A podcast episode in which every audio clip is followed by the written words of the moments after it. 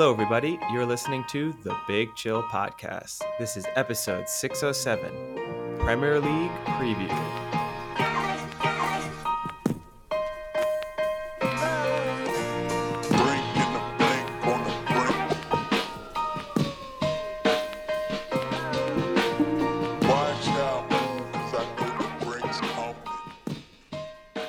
Hello, Big Chillians. and Welcome back to the Big Chill Podcast. Frank, joined as always with Eddie. Eddie, how's it going? Yeah, things are going well. Just got back from a, a week long break, so I'm nice and refreshed and ready for the Premier League season and other European football to get underway and and then the NFL. So Your I'm- skin is I'm- glowing. This week I'm re- vacation did wonders for you. thank Are you. you pregnant? You're glowing fully- right now. yeah, I might be. I'm fully recharged. Let's put it that way. I don't know what that means. Let me ask you something. Did you drink at all in this one week? yes, but less than normal. This, this no this no drinking month has worked wonders for you. It was poor planning, I guess, a little bit on my part, but yeah, it's there's Uh. going to be a couple weeks off coming up now. Yeah. Well, I don't see this weekend as being a weekend off because it is the start of the Premier League, and I'm sure you, like many others, are going to be going to watch it. I will, will. be certainly. Yeah, certainly Saturday. I don't think I'll go out tomorrow night for the opening match. I think I'll probably just watch that one at home, Manchester City against Burnley. But uh, yeah, I think Saturday I will certainly go out and enjoy the fact that I'll have several hours of sports to to Yeah. consume. You don't want to see uh, Kompany beat his old club. Hopefully he doesn't. I mean, obviously, as a Blackburn Rovers supporter, Burnley are not uh, my favorite team in the world. Then throw in the way their documentary made them seem. They've got investment from JJ Watt now, who I've always found to be mildly annoying. They got investment from Dude Perfect, who I've always found that nice Midwestern vibe. yeah, dude, perfect. I always found to be mildly annoying. So, you know, all of it's uh, they're they're kind of a perfect storm of a team that I hope does not do tremendously well this season. But maybe before we get on to our Premier League preview, Okay. I do. I have a couple of topics I would like to cover. All right. I, am sure you probably have one or two up your sleeve. Now, normally when I come back from any kind of travel, I have a sort of Oh, nightmare travel story to share. What is I it this time? Travel was pretty smooth this time around. Wow. However, on my train ride home, sort of a couple hours into the train ride, the conductor came over on the sort of intercom message system, said, uh, There's someone on the train who would just like to say a quick word. And that person hopped on the microphone and proceeded to propose to their partner who was on the train. Wow. A Which, train proposal.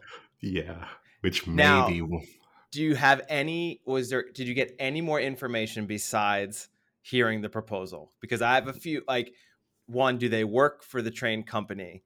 Two, did they meet on this train? Like maybe that would be a good story. Like yes. we we just serendipitously met on this train one day. She dropped her luggage. I picked it up for her. The rest is history. Yeah. No. No further con- no. no further context was given, and you're right. If there had been more context, then the proposal could have come across as some somewhat nice.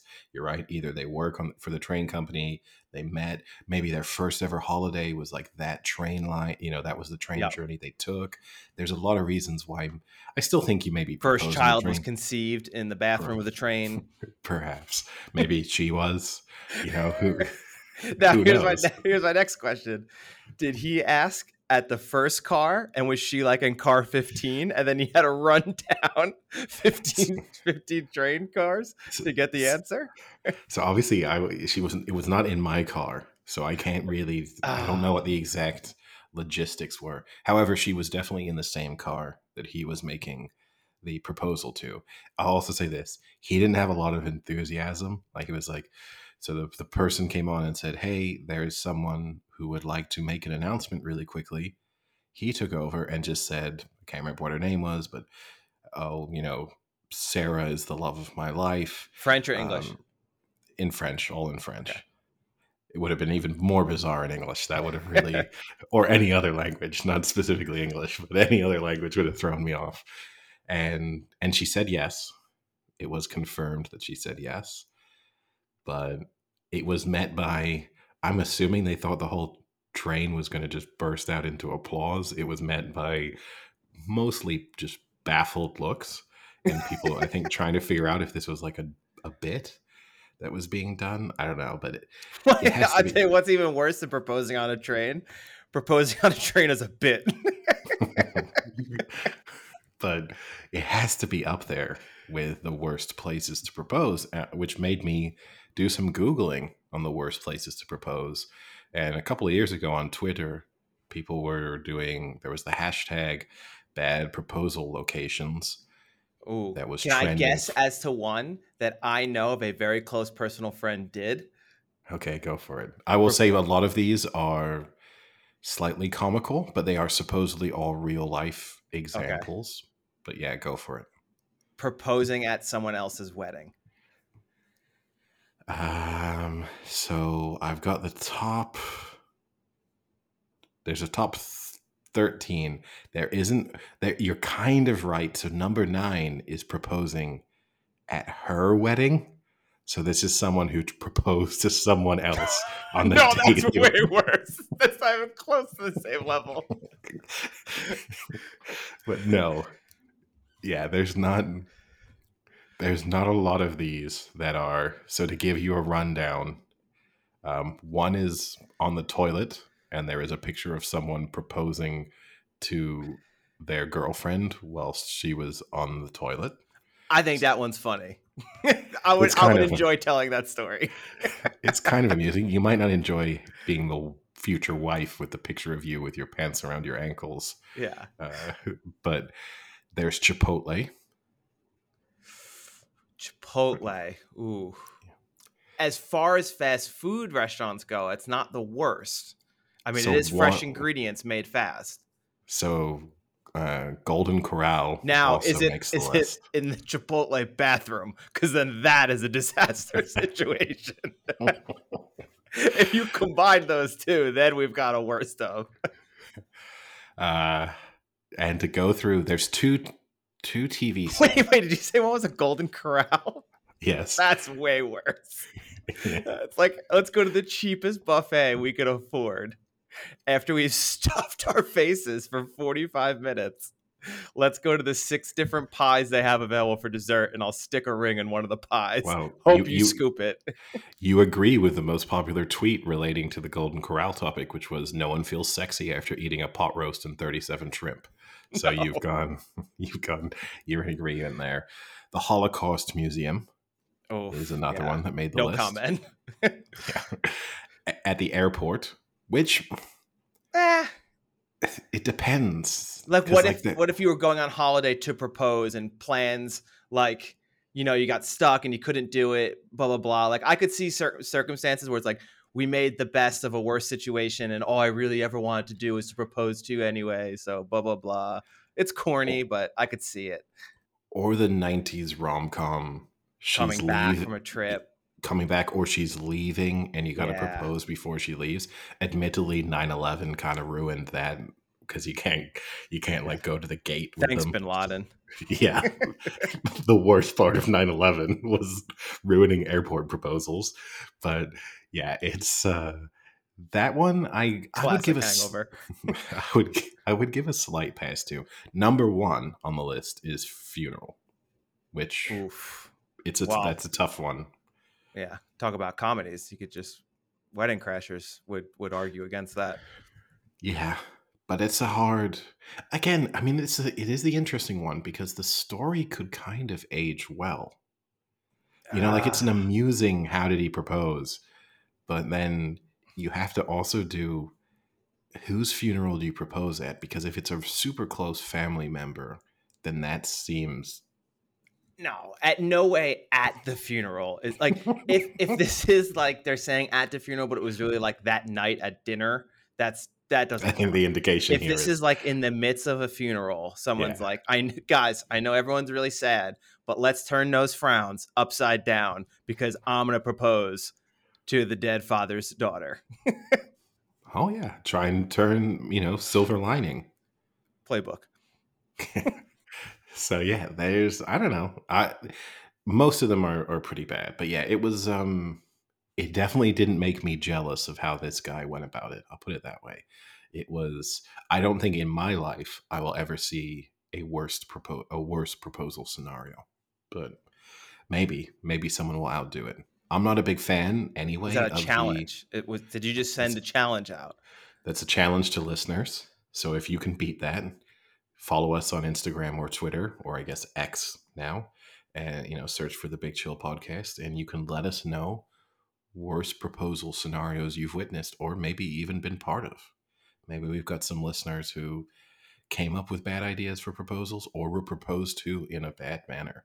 Now, uh, what I want to see is what's the success rate of these, because I could almost argue if you are, I could argue either way. Either you're so bad at being a human that that relationship's doomed if you think that's the way to propose, or you're so comfortable in your relationship that you can propose at a toilet at Chipotle and know that it's going to be a great story that's going to last you your entire relationship. The train, it's an interesting move, right? Almost impossible to say no to. Because A, it throws in the public element. So you're already feeling like there's the public pressure. And B, there was another two hours of the train ride left to go. Ah. So you Yeah. can't say no because you got no way to wonder if they escape. Consummated it right after that. it's a full train. So like there's nowhere else you can really you're gonna go and stand in the like restaurant cart for two hours just trying to avoid the person. So I in that sense, I mean, I think that would be the tough thing. It's always what I think about like the the sports stadium proposal. Impossible to say no to, really, but it's awful. See, now I can argue that is probably a best case scenario for a guy because you propose, she says yes, everyone's happy. She says no, she's definitely the one leaving. And at Oh, least yeah. at the very least, you get to stay and watch your favorite team play to try and boost your spirits. And also And then you've got everyone around you being like, sympathetic. F her, screw her, man. You're better off without her. Go Cowboys. Yeah. Yeah, no, you definitely you're getting some sympathy. Cuz it's the interesting thing, right?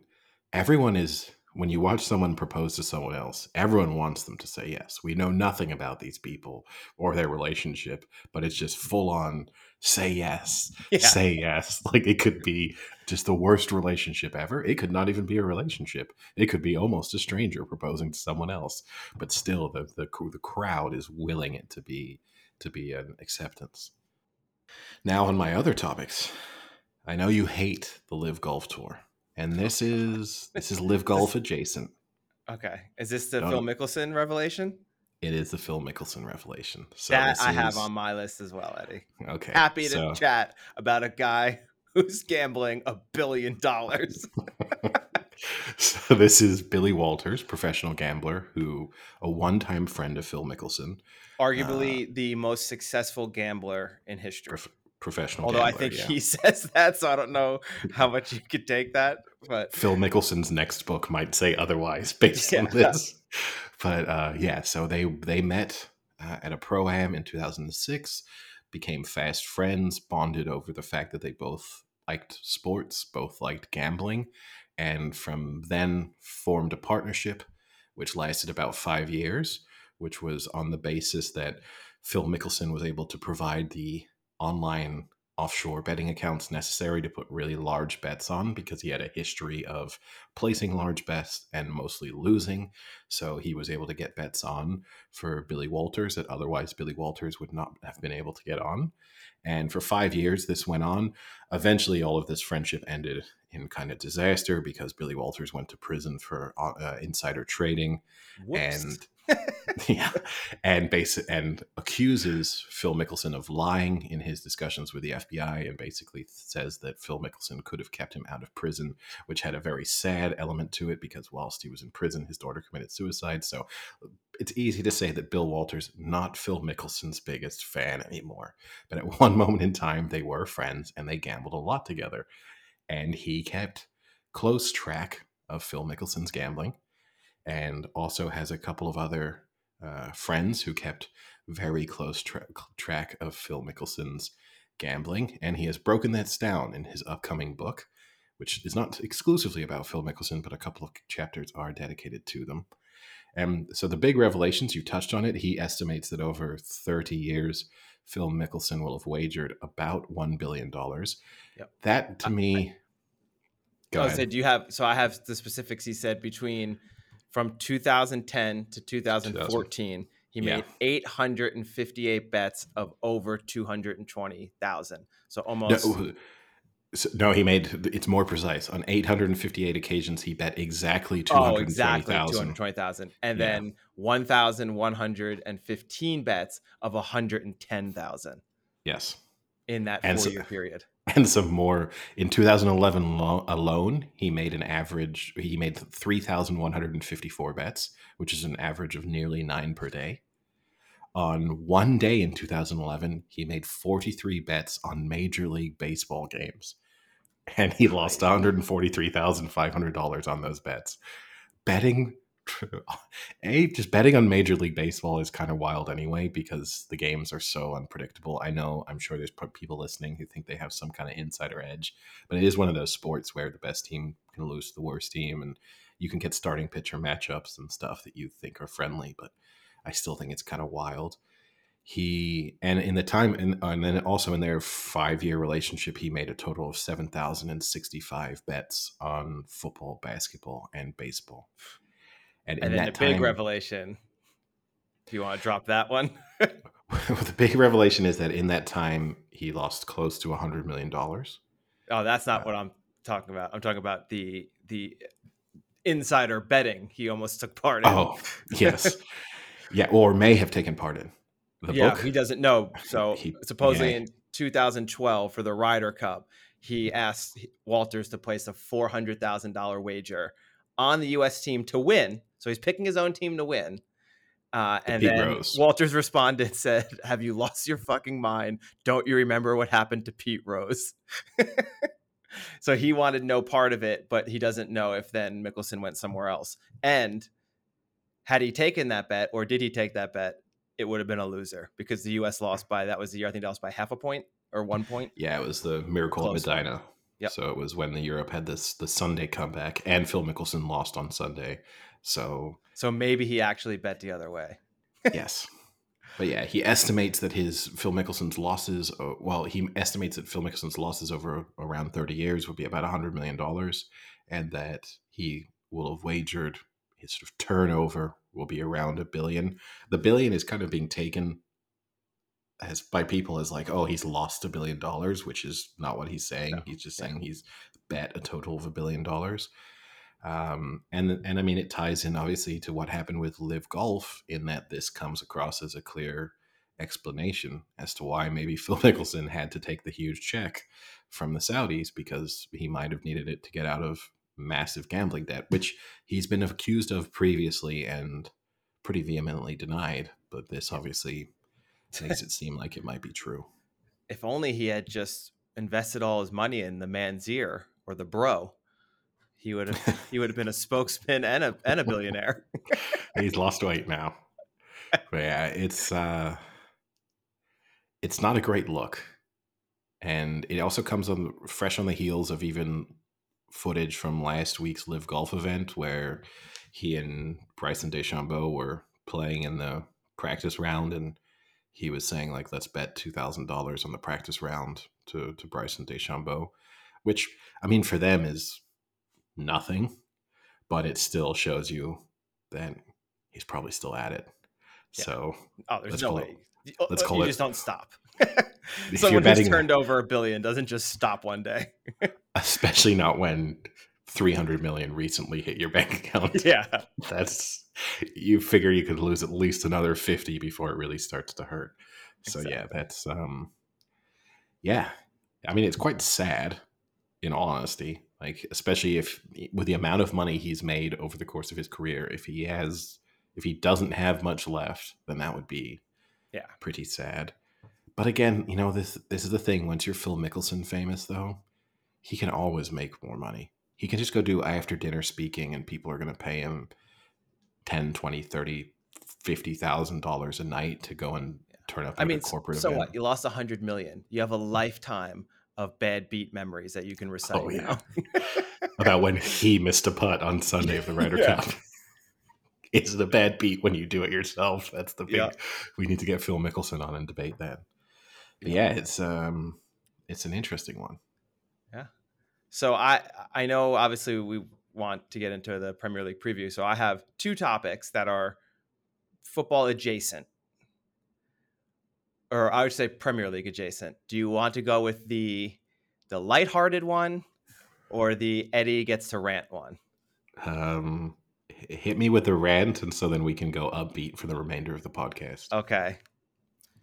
US women's soccer is out Okay. of the World Cup. Why would I rant? Thoughts? That this isn't the upbeat one. Um, to quote a very close listener of the podcast, how happy is Eddie that the U.S. women's soccer team has has fallen out of the World Cup? so I'm gonna both be critical of them and defend them at the same time. Okay. because the idea that they lost because they were distracted by their politics and all of that stuff It's so stupid. So I want to defend them in that respect. I do think that their egos are a bit too big, and I do think they deserve a fair amount of criticism for how they kind of carried themselves into this tournament. We touched on that with the, you know, the commercial of sort of who's going to beat us uh, element. So and I think some of their reactions. I mean, Megan Rapinoe, Rapino. I think it's Rapinoe, right? I, I'm always unsure of how you're supposed to say her name, Rapino, but maybe it's Rapino. but whi- whichever way it is, her missing the penalty and then turning around and kind of laughing to herself. I knew that was gonna incite you. If an England men's footballer did that, I would never want him to play for England again. And I might hunt him down and kill him. So I want to put like the level the, the level of rage I would feel at the like oh you know, is it who who think oh my god, how how could this possibly happen to me? Hey, kind of amusing, isn't it? That bit would drive me up the wall. The penalty shootout as an as a whole, not super high quality. England's penalty shootout against Nigeria wasn't much better, I have to say. I watched both of No. them. So the the quality of women's penalty shootouts is not super high. That's something that they maybe need to go away and work on a little bit because they're not putting their best foot forward there. If I go on the larger big picture look, I don't think this women's team, it's been the US women's team has been so successful over the past 10 years, kind of mostly this generation of footballers. It's hard to be too critical of them for one poor tournament performance because you're not going to win every World Cup. Like even the most dominant sides don't win, you know, every Super Bowl, every Premier League, every Champions League, whatever. You're going to slip up at some point, especially in single elimination situations. They weren't good at any point during this World Cup, so it's not as if it comes as a huge surprise that they didn't go on to win it. What I will say is this, and I'm all in favor of women getting paid equally in all scenarios. I just want to say that. I think the calls for them to be paid like Messi levels, obviously, if you're not generating the kind of revenue that Messi generates, that doesn't make sense. But just in principle, obviously, getting paid the same is absolutely correct. The thing that bugs me, and it's what I've been critical of them the whole time, part of their argument was always we deserve to be paid more than the men because we're more successful. That to me is not the basis on which their argument should have been framed because you then have this scenario, which is catastrophic failure by their own standards and reaching the same stage of a World Cup that the U.S. men's team will, re- will reach. And then the argument kind of starts to fall apart, and it makes it easier for your opponents to now turn around and say, well, are they getting pay cuts? And that to me is the shame. So I'm not being critical of them in that respect, but I do wish they'd been sort of more sophisticated in the way they'd position themselves at times. So I don't like many of these women very much. I'm happy they've been knocked out. It was a hard- I just You find know- a lot of them annoying. So I'm happy they've been knocked out. It's not because they're American. It's not because of their political stances, most of which I'm in total agreement with. It's just I find them annoying. And I'm happy that we maybe won't have to see a lot of them again. Yeah. So, um, Carli Lloyd has been bashing the U.S. women's team for several weeks now, and and I mean, in fairness, she did predict that she didn't see them going very far after they almost didn't even make it into the knockout stage um, when uh, they almost got so they were saved basically by a post. But I don't. The part that kind of annoys me is oh, they're just so focused on themselves and endorsements and making money and this and that. Like every athlete is doing that. That that isn't the excuse. If you want to tell me that they just don't seem to care as much, okay, I can get on board with you on that. But you I don't think it's right to say they care more about their endorsements and making money and this and that because every player like Messi won the World Cup and he's on every fucking football commercial there is. So you can't tell me that you know that's not a reason. If you want to say they didn't seem focused in practice, they weren't, you know, 100% committed, then maybe so, but I'm not behind the scenes and I don't think many people are, so you don't know that. But you also have to look at the matches that sometimes you just don't have good luck in a tournament. They outshot Sweden 11 to 1 in that match. They just couldn't score. And sometimes, you know what? That happens. And they had some good opportunities. This, the Sweden keeper made a couple nice saves, but like in a in a different parallel universe, they probably put 3 of those in and they win 3-0 easily and they they move on. You know, like they didn't play the worst you know football I've ever seen. They every match they basically were the dominant team or the better team at least, you know, and sometimes you just don't get lucky. And maybe that is because they weren't so committed and they weren't trying so hard, but it's a little bit of an exaggeration to kind of blame it on all of them, you know, caring more about themselves and their politics. And uh, I think it's a combo of not having the best tournament, having four starters out, for, like including their captain and in addition their leading scorer out. That's it. That's two huge losses right there. And everyone else in the world is getting better. Like gone are the days when the U.S. could cruise into a semifinal by playing clubs that are teams that you know weren't anywhere on their level. Like Sweden's the top three, four in the, in the world. You know they're a good they're a good team. So like I, you know we'll see. It's maybe a little bit of a rebuilding year, but I agree with you that after this now, I think if you if they repeat what they did here, then there's going to be a lot of concerns for you know kind of everything that they've said and tried to do and now they can't be as dominant as they were because the world's catching up. Yeah, no, I mean, you make a fair point there. They're not going to be as dominant as they were because you're absolutely right. The overall standards of women's football have increased drastically and they have more competition, and that just makes it harder to win. They're going to have to beat more good teams to win World Cups now than they had to 12 years ago. There's no there's no two ways around that. And that's also going to be an interesting thing for me. You know, one of the things I love to say, like America does not like losers.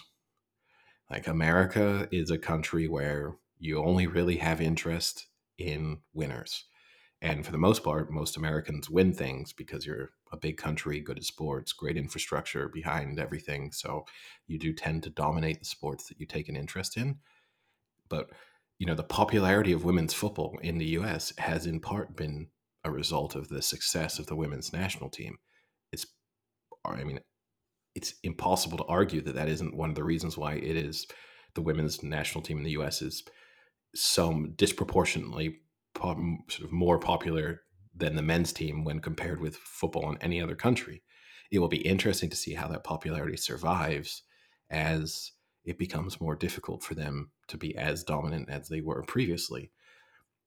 on the point of them being distracted by sponsorships and stuff, I totally agree with you. You know, there's more than enough time in a year for someone to record all the you know, kind of make the commercials they need to make and have the photo shoots that they need to have done without it interfering with anything else.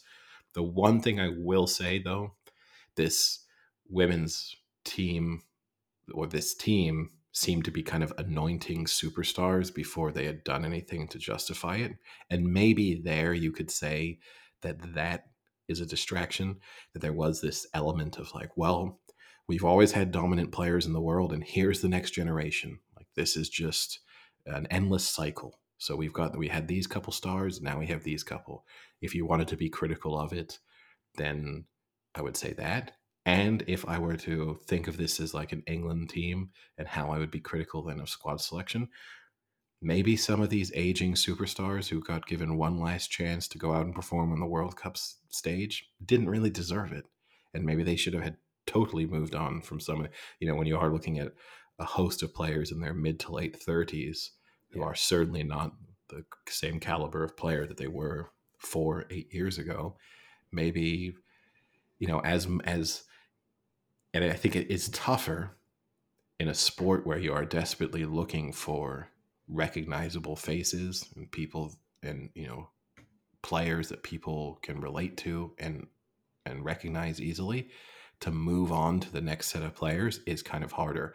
And it's sort of i guess kind of counterintuitive for me to at one moment in time say move on from the old players and don't anoint the next ones quite as quickly. But i do think there's a balance there of not just penciling everyone in as the next big superstar and speaking about them as if they're unstoppable, which is how they spoke about a lot of these young players coming into the World Cup, whilst also not having 38 year olds coming on to try and save your World Cup when they probably aren't that good anymore.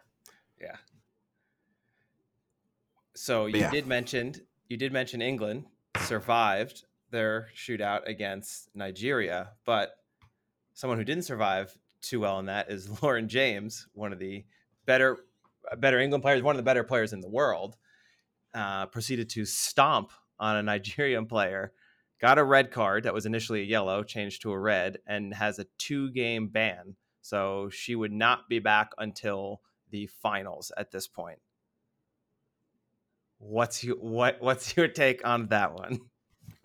Again, I mean, I, and I'm not saying if this were a men's team because I only care about men's, but obviously my emotional attachment to that is is far stronger. Had that been had that been her brother, Reece James, in an England World Cup, I would be calling for him maybe to never play for England again. Like it was, but I, I don't think Reece James so is a good stupid. comparison because I don't because he's, he's, not as, big of a star. Yeah, so let's say let's say it's uh, um, from an England perspective not I wouldn't say Harry Kane. That's maybe one step too high. she's a. De- I mean, she is a defender, so you kind of have to limit it. It'd be like, yeah. is it John Stones? I was or... going to say John Stones. Oh, I can't picture John Stones doing that. but yeah, I mean, all right, let's so, say it's John Stones. It's, it's so not bad stupid. Example. It's so stupid what she did. Like it was so petulant. You're never going to get away with it nowadays because of the video replay. It it didn't come on the back some people have been comparing it to David Beckham in the 98 World Cup with Diego Simeone. Like that was a match where the Argentinians were just spending the whole time getting under their skin, cheap little fouls. Diego Simeone kind of pushes David Beckham's head down on the ground and then Beckham flicks his leg out. Also stupid, but I can see how in the moment you can get you can kind of lose your head for a second and let that happen. This is just I don't really know why she's done it at all. Like it's impossible to defend it even for a second. So it's it's really really stupid. Obviously, she's such an important part of the team that when she becomes available again, she'll be right back into the starting lineup. There's no. Would you put no, her in in the finals? Yeah, you have to. If you're the manager, do you put her in? Yeah, you have to. You just. I mean, there's just. Otherwise, you're you know kind of cutting your nose off to spite your face at a certain point. There's unless the person who comes in and fills in for her does such a fantastic job that it, you'd have to say, well, we we can't change a, a winning formula. But assuming then, and that's tough to do again when you're talking about a defender. It's it's hard to say how good of a performance would you have to put in in the quarterfinal and the semifinal to justify leaving out one of your best players. An attacking player is kind of easier. Like if you're a forward and someone else comes in and scores five goals in two games, well, then you might have to be left out. But in in this scenario, I, I can't really see how how she doesn't play if England make the final, which is a big if because they're also missing key players now one more and they haven't looked that great either. So I mean, it's a super open women's World Cup, but we'll see. We'll see who wins. What's the next sort of football topic that's easing us into the Premier League preview? Then? Well, I I think on that note, we should head into the Premier League. I think we spent enough time bantering. Well, do we quickly say? I mean, we. I know we will obviously talk about it when we get to Tottenham, but it's maybe worth saying that the Harry Kane scenario continues to drag on. Seemingly, Bayern Munich and Tottenham Hotspur reached an agreement on the for, on the deal, and then it seems like Harry Kane is not going to accept uh, the move, which is strange because a week ago it was being told that Bayern and Harry Kane had already reached an agreement and they were just waiting on Spurs. I'll be honest with you, this scenario, this whole thing is now making Spurs look bad for originally standing in his way. Well, standing in his way for like the last 12 months. It now makes Harry Kane look bad because if he did speak to Bayern Munich and basically come to an agreement, speculation is that Barcelona have spoken to him and kind of reached, indicated that they could reach an agreement to sign him on a free when his contract is up at the end of the season. I don't really get that because that's completely illegal. He's not allowed to speak to other clubs until January 1st. But it's Barcelona. they it's do everything Barcelona. illegally. it's entirely, yeah, you're right.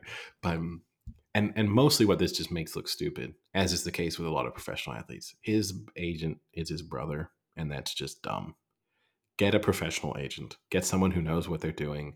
Get someone who clubs feel like they have to maintain a working relationship with. Because I think part of the reason why Spurs treat Harry Kane in the way that they do is because they don't have to worry about pissing off his brother and then that scuppering a deal in the future, which is what you have to worry about if you piss off an agent normally. Is like, oh, are we never going to sign a player that he represents again? Yeah. And it's like, well, unless Harry Kane's son comes along in 20 years, we don't have to worry about this too much. So we can screw him over all we want. But this, it's now making Harry Kane. Kane was the sympathetic figure for a long time, and now makes him look semi bad. But we'll see what happens. Yeah. So the ball's in Harry's court now. So Yes. So Premier League preview for the 2023-24 season. You're going to kind of lead the discussion. So where do Yeah. we start? So I'm going to start Eddie with with I think is an American concept, and that is the concept of the sports dynasty. Americans love to have a sports dynasty. We are now sitting on City, having three straight Premier League titles, and most recently getting the treble. No club has ever won four in a row. Are they a dynasty already, or do they need to win that fourth year to be the only club ever to win four in a row to be a dynasty. Um, so yeah, I mean they've won five out of the last six, which the tough thing is right. So the Premier League only was formed in '92, so well, 92, 93 season is the first Premier League season, and Manchester United were so dominant in the early years of the Premier League, then to me, they feel like the only real dynasty the Premier League has seen so far, and I don't think Manchester City are there yet. I'm not even sure if this this Six out of the last seven and four in a row and a treble in the mix. right, but Manchester United won 93, 94, 96, 97, 99, 2000, 2001, 2003, But you can have multiple. Di- that's a mega dynasty. and then and then won again three times in a row 07, 08, 09, then one in 11, then one in 13. So you, you basically had 20 years in which Manchester United won two, four, seven, eight, 11, 12. They won 13 of 20. Yeah, And so that's it's like two dynasties in one. it is. I mean, it was it was different inter- iterations of their teams, which is also the hard thing with this City thing, right? Because the Manchester City team now is very different from the Manchester City team in say 2018. So it's like, is it a dynasty?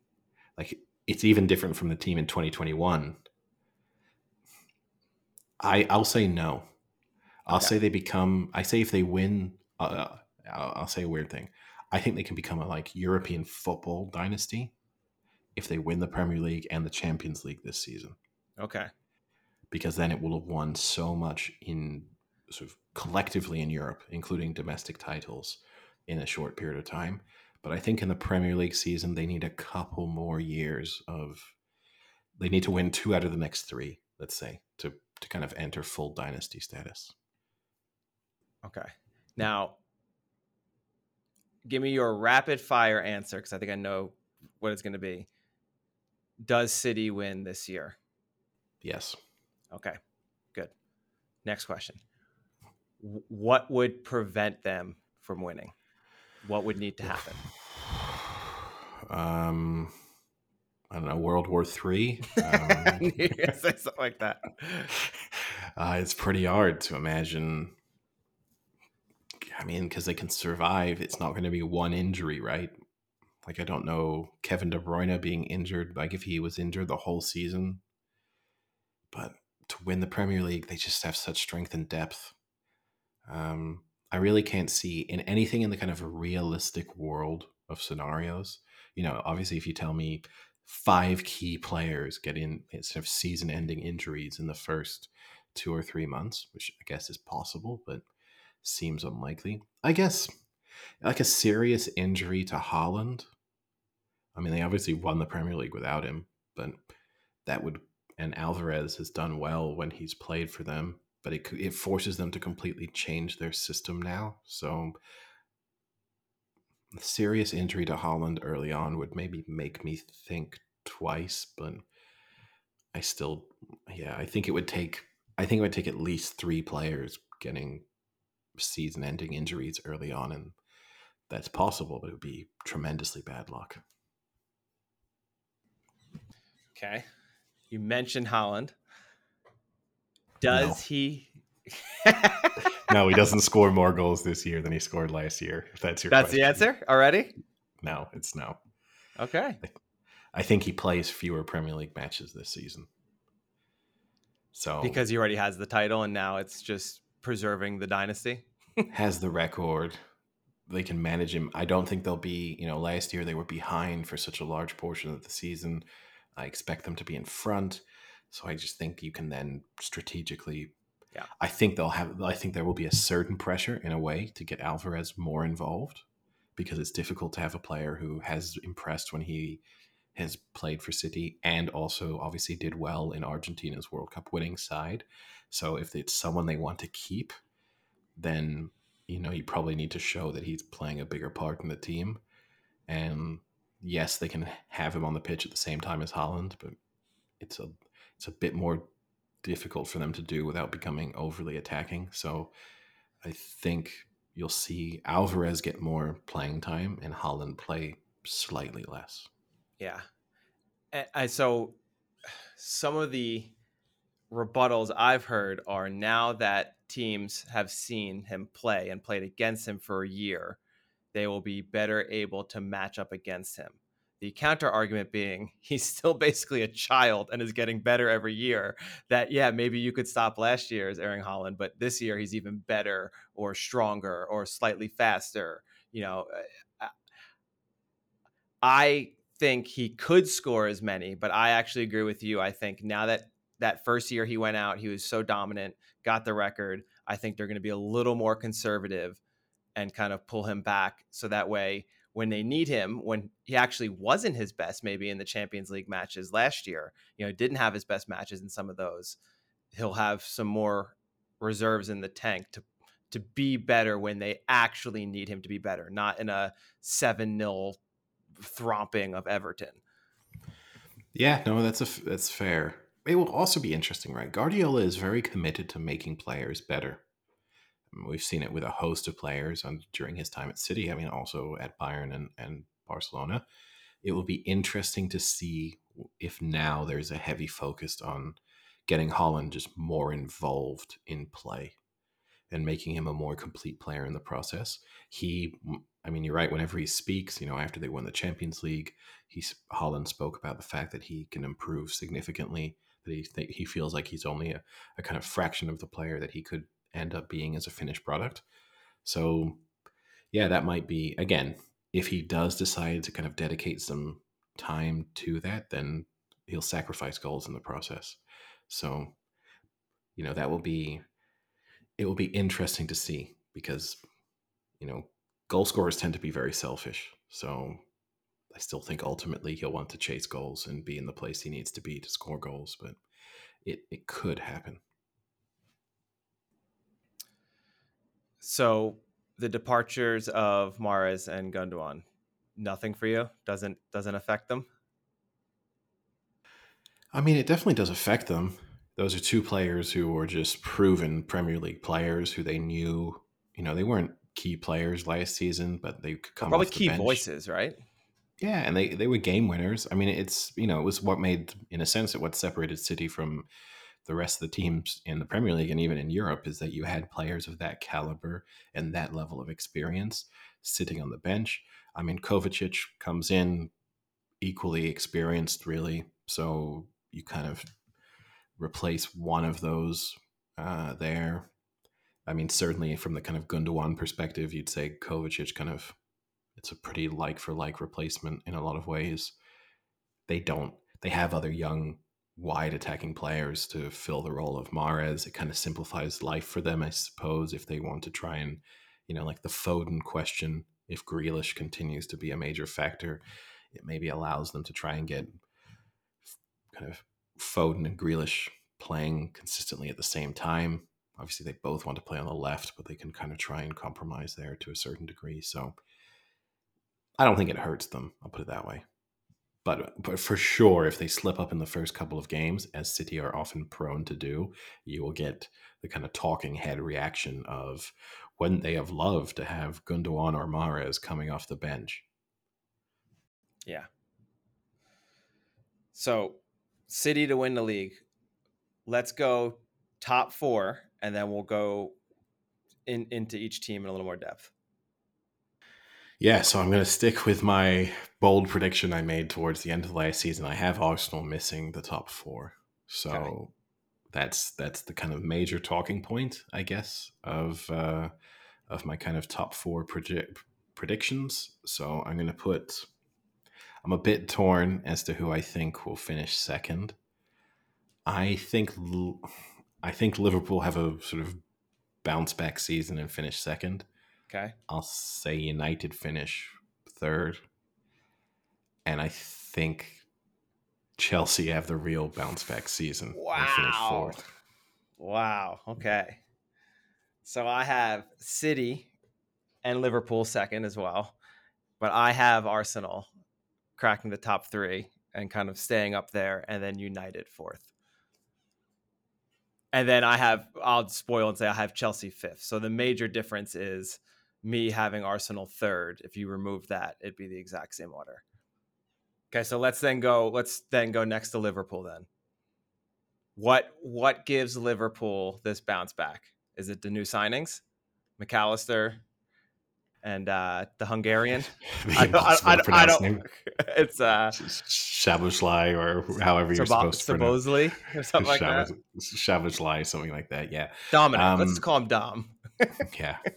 DS. Um, yeah, Definitely strengthens the midfield, which has been a concern. signings. Yeah, they're both good signings. Um, and then kind of look at who they le- who they lost. Jordan Henderson, who they needed to get rid of anyway because he was just aging. Firmino, who popular figure. I mean, they lost three really popular figures, right? Yes. Jordan Henderson, Roberto Firmino, and James Milner. Yeah. I don't think any of them I don't, are going to be overly missed just because as you as important as they were to Liverpool at different moments in time, they were simply too old. Yeah. Uh, Alex, I think I, I think they're they're they more missed in the fact that they represent kind kind of almost like a transition here for Liverpool.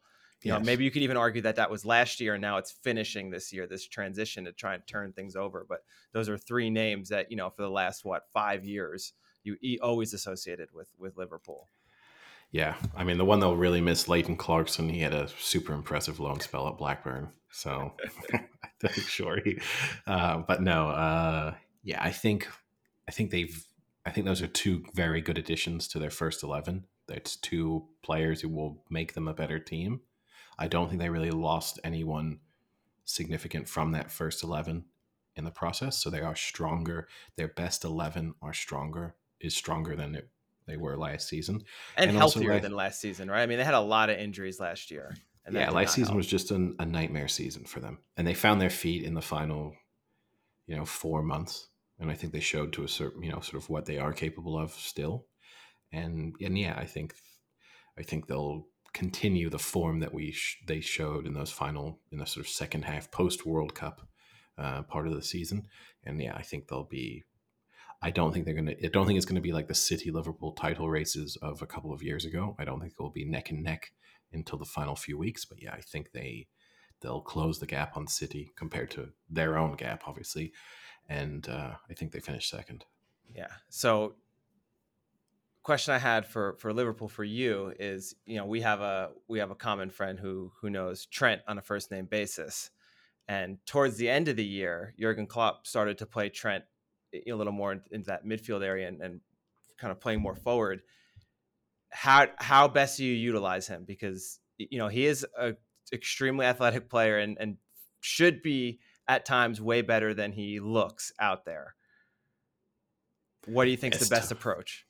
It's tough because he can't really defend, and that became obvious over the last eighteen months. And he is a constant uh, weak point for them when played at right back, and even if he's played in a in a wing back situation as a kind of five five at the back, he's he's he's just a liability. So pushing him further forward, getting him involved in the midfield makes sense. That's a difficult transition to make. It's not like he's an 18 year old having to kind of go into. He's a you know experienced international Premier League footballer at this time, so complete change in position and responsibility, not easy, and to do it at the very highest level. That's it would be impressive if he really really was a huge success there, but I think it's the smart move. He's such a a just from set pieces, his delivery is so good that you kind of want him to be on the pitch, but also just his ability to create chances with the with the passes he and the vision he has. You, you know, he's too good to leave out. And at club level, you have that flexibility that, like for England, it's you know it's too much of a challenge to kind of try and rework your system to get him involved. At club level, you have the ability to do that, and yeah, I think it's pushing him into midfield makes sense, but it will be interesting to see how long, if things start to go wrong for him in midfield, how long would it be until they just re- revert to put him at right back and just cross our fingers when someone's attacking down the left? And I, the last for Liverpool, Darwin Nunez, now sporting the number nine this year, had nine goals last year in the Premier League. What kind of season do you expect? Is he a dark horse to have a much improved 15 goal season, let's say? I think he hits 15 to 20 goals. So yeah, I think he's I think he's going to be, you know, he had he showed glimpses of real talent. So I think he if he especially the key for forwards is you got to get off to a good start. You have to build confidence in those first couple of weeks. If he scores, you know, if 3 weeks into the season he has 3 goals, then it's going to be really easy for him to cuz you're always going to have a, a, a kind of down period whether that's only if you're Haaland, that's like two games without scoring. But if you're a normal player, that might be five, six, seven matches without scoring a goal. And to be able to ride those out, you need to to be able to remember, well, I did score four in a row at the beginning of the season. So yeah, it's key to him to get off to a good start, to also just not have too much pressure on him. But I think he has a good year. The tough thing too for him, I mean, Salah takes penalties, right? So Yeah. he's missing out on those easy goals. It's always one of those things you have to factor in when people are critical of forwards that don't score enough goals. You know, like he's missing out on six, seven goals a season just by not being the penalty taker. And that makes a difference at the end of the season. Like if you, you know, you say he scored nine last year, if you take in all of Liverpool's penalties, he probably ends up on 14, 15. And then the season looks way better. People be like, oh, you know what? 50, 14, 15 goals in your first season in the Premier League, that's not too bad. But when staying in single single figures and only getting nine, it doesn't doesn't look great. So next you had United finishing third, uh, finishing fourth. So the first big question I'll ask for you, Yeah. moving on from De Gea, is that Yeah. going to be good or is that going to come back and haunt them? No, I think he'll be okay. De Gea was a was is a very good goalkeeper, incredible shot stopper. I think his sort of pure goalkeeping ability is super high, but he did make mistakes. So, you know, Onana is a good keeper. So I don't I don't think they'll really. It's still it, changing goalkeepers is not ideal. The relationship a goalkeeper has with with the whole back four or back five or back three, whatever formation you play is is is important. So that can take a little bit of time to reestablish, and they had a lot of consistency there with De Gea, but uh, I think they're fine there. I think that the big, you know, they showed a lot of. Pro- Again, they were a team that, in glimpses last season, showed some very good things, and they just seem to be pushing in the right direction over the course of last season, and kind of in a similar way that I'm being optimistic about Liverpool's final six months of the season. I think Manchester United showed that they were on a sort of upward trajectory. So I think they'll continue that. I think the big, you know, like adding Mason Mount, I think that's okay. You know, I think it it's a position. I'm not a huge Mason Mount fan, but he'll be decent. What Uh, about uh, Højlund? yeah, the the Haaland knockoff, Rasmus Yeah. Højlund. Um, he was impressive at Atalanta. I mean, it's hard to judge how how there's not not always a great con, sort of conversion rate of Serie A attacking players to the Premier League. It's not the greatest success rate, but uh, you know he has a lot of pace. He's a good finisher. He looks really suited to the Premier League. So again, I think that has to be an upgrade on, you know, like whether that was Martial, who, you know, they kind of didn't really have a true sort of not stereotypical center forward, but real center forward position. And and he gives them that. And I guess the one thing you might say is did they waste, in a sense, Marcus Rashford's greatest season? Like, can you expect Marcus Rashford to be as good this year as he was last year? That's so you're gonna have probably have some drop off from him. So other people need to pick up the slack. But yeah, I think they'll continue to improve. Uh, so yeah, and I, I I expect Højlund to be to be good, not Haaland good, but But good. Højlund, good. exactly. I mean, that was going to be my other question. Is I'm a big Marcus Rashford supporter. I was going to ask: Is this upcoming season, when all is said and done, will he be a top five player in the Premier League? Um, he might be already right, but yeah, But I think but you're you're saying he's coming off his best season. That's what what I'm saying is will will that is his best season last year actually his normal season moving forward? Yeah, that would be the that's the test. Um, yeah, I mean it's such a hard one because it's weird because the position he plays, right? I'm saying would he definitely be a top five player in the Premier League? And I want to say yes, but then I say is he absolutely guaranteed to start for England? And then I might say no, and it doesn't make sense for the like a top five player in the Premier League to me not absolutely guaranteed to be starting for England. So, uh, but I think yes, I think he he might not be in terms of goal scoring. He might not be quite as good as he was last season because there was a there was a time there where kind of every, almost every shot he was taking was finding a way into the net. But I think he'll, in terms of standard of performance, he will be as good and will continue to get better. He's obviously learning. He seems like a player who is who is kind of, you know, figuring out exactly what he needs to do in a side. So, yeah, I'll say yes. Nice. I hope so. So next you have Chelsea. Now, this is the Chelsea team that averaged one goal per match last season. One. their lowest average ever in Premier League and tied for their lowest average since 1923 after spending 600 million in transfer fees. Yeah. They put up one goal per match. Then you take that team and you eliminate basically three quarters of the squad. Yeah. Havertz, Mount, Kovacic, Loftus, Loftus Cheek, Pulisic, Kanté, gone, all gone. Yeah. Koulibaly, gone. Yeah. You bring in, uh, who did they bring in? They got Nicolas Jackson, who in pre, we'll talk about that a little bit later, but in preseason has been looking very, very good. And uh, in Kon in Konku, Nkunku from Leipzig, who's, yeah, who's, now who's injured for, for at least three months. but a good player. a good player. Um, They also br- brought in uh, Axel Disasi from Monaco, central defender. Um, uh, Robert Sanchez from Brighton.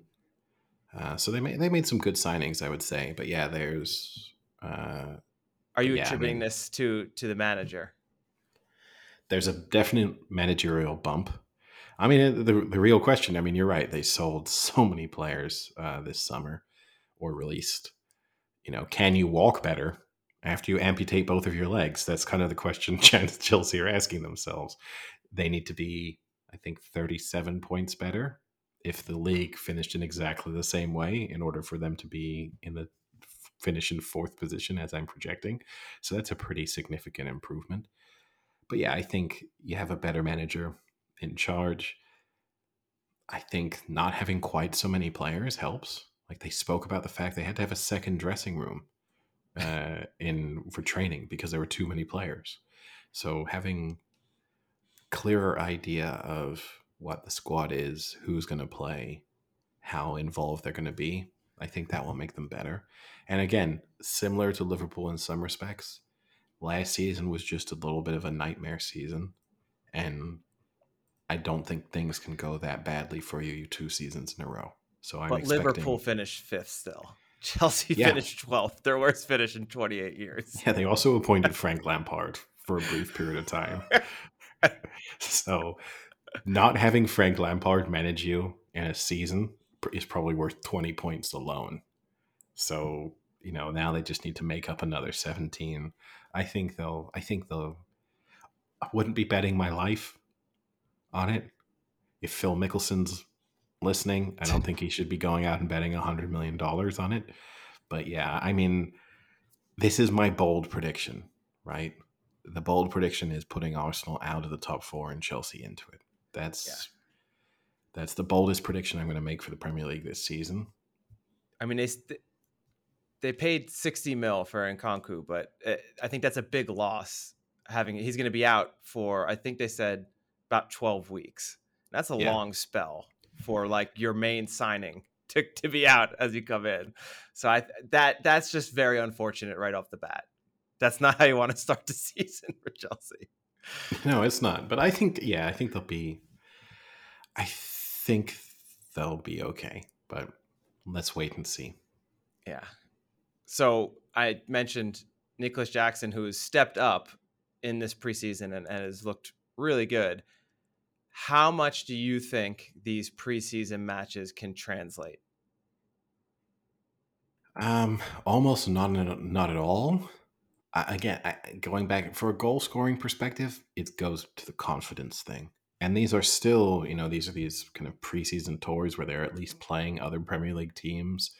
The teams don't really care. It's not their best 11s going out there, but it still gives you confidence. So for him to be scoring, you don't want a, uh, an attacking player who's, you know, missing chances in preseason and not scoring at all. So it gives you again it kind of goes back to the the darwin nunez uh, element like it's he has a better chance of hitting the ground running now that he's coming into the start of the premier league season with you would assume quite a lot of confidence so it's a good sign And probably a lot more opportunity now.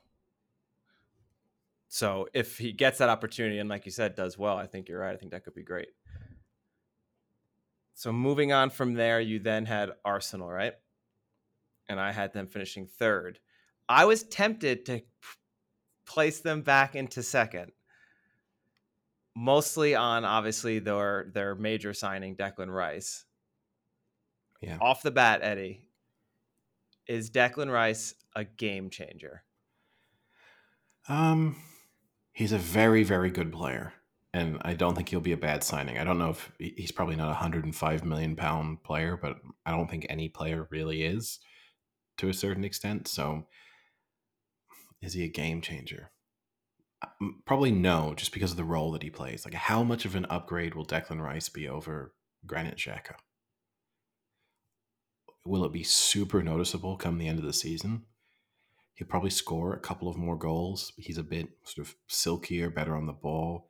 You'll have more highlights that Declan Rice is involved in than Granit Xhaka. But the fundamental, what is he in the team to do? Kind of break up play a little bit, protect the back four, serve as that connecting tissue between the back four and the midfield. You know, Granit Xhaka wasn't bad at that either. So I don't th- like. I don't think he's Arsenal don't become a significantly better team by having Declan Rice in them this season. The, the big question mark with Declan Rice is like, does this step up in team that he's playing with help him to step up as an individual? And that we don't know. And this might be the catalyst he needs as an individual player to kind of develop into a more complete, well-rounded, you know, kind of. Would you argue kind of similar to like Jack Grealish? Kind of, yeah. Under a better manager for sure. Um, you know, in a system that more is expected of him, higher standards, the training on a day to day basis will be Yeah. way more challenging for him. Which he seems to really enjoy. I mean, like every interview I've seen, he is very excited to be, you know, challenged like that. You know, he's Yeah. he's made a point of that. You know, that this is going to make him better, being around more talent. You know, amazing coaching, kind of in and out in playing the best in the world. Yeah, no, I mean, it's for most players, that should be one of the things they need to continue to improve. So, you know, I think he'll, he'll, he's a good player. I don't think he's a bad signing. I don't want it to be taken that way. But, you know, when I looked at this Arsenal team, why didn't Arsenal win the league last season? I don't think it was because of the marginal difference between Granit Xhaka and Declan Rice. I do think it was because they miss, they don't have a true goal scorer in their team. And not lacking a true goal scorer, they went out and signed Kai Havertz, not a true goal scorer. Declan Rice, definitely not a true goal scorer, and uh, Jurriën Timber from Ajax, definitely not a true goal scorer. I think Tim, Timber and Rice could be good signings. Havertz, I think, is like a, a mediocre Premier League player who's managed to make a decent name for himself Yeah. and kind of just put himself in the kind of top four consideration as a signing, but realistically, he should probably be playing for a mid-table team.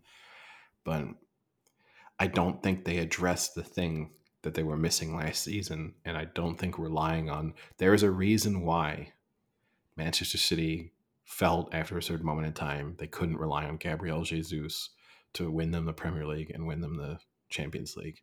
And then we're a couple of years later, and Arsenal are relying on Gabriel Jesus to win them the Premier League.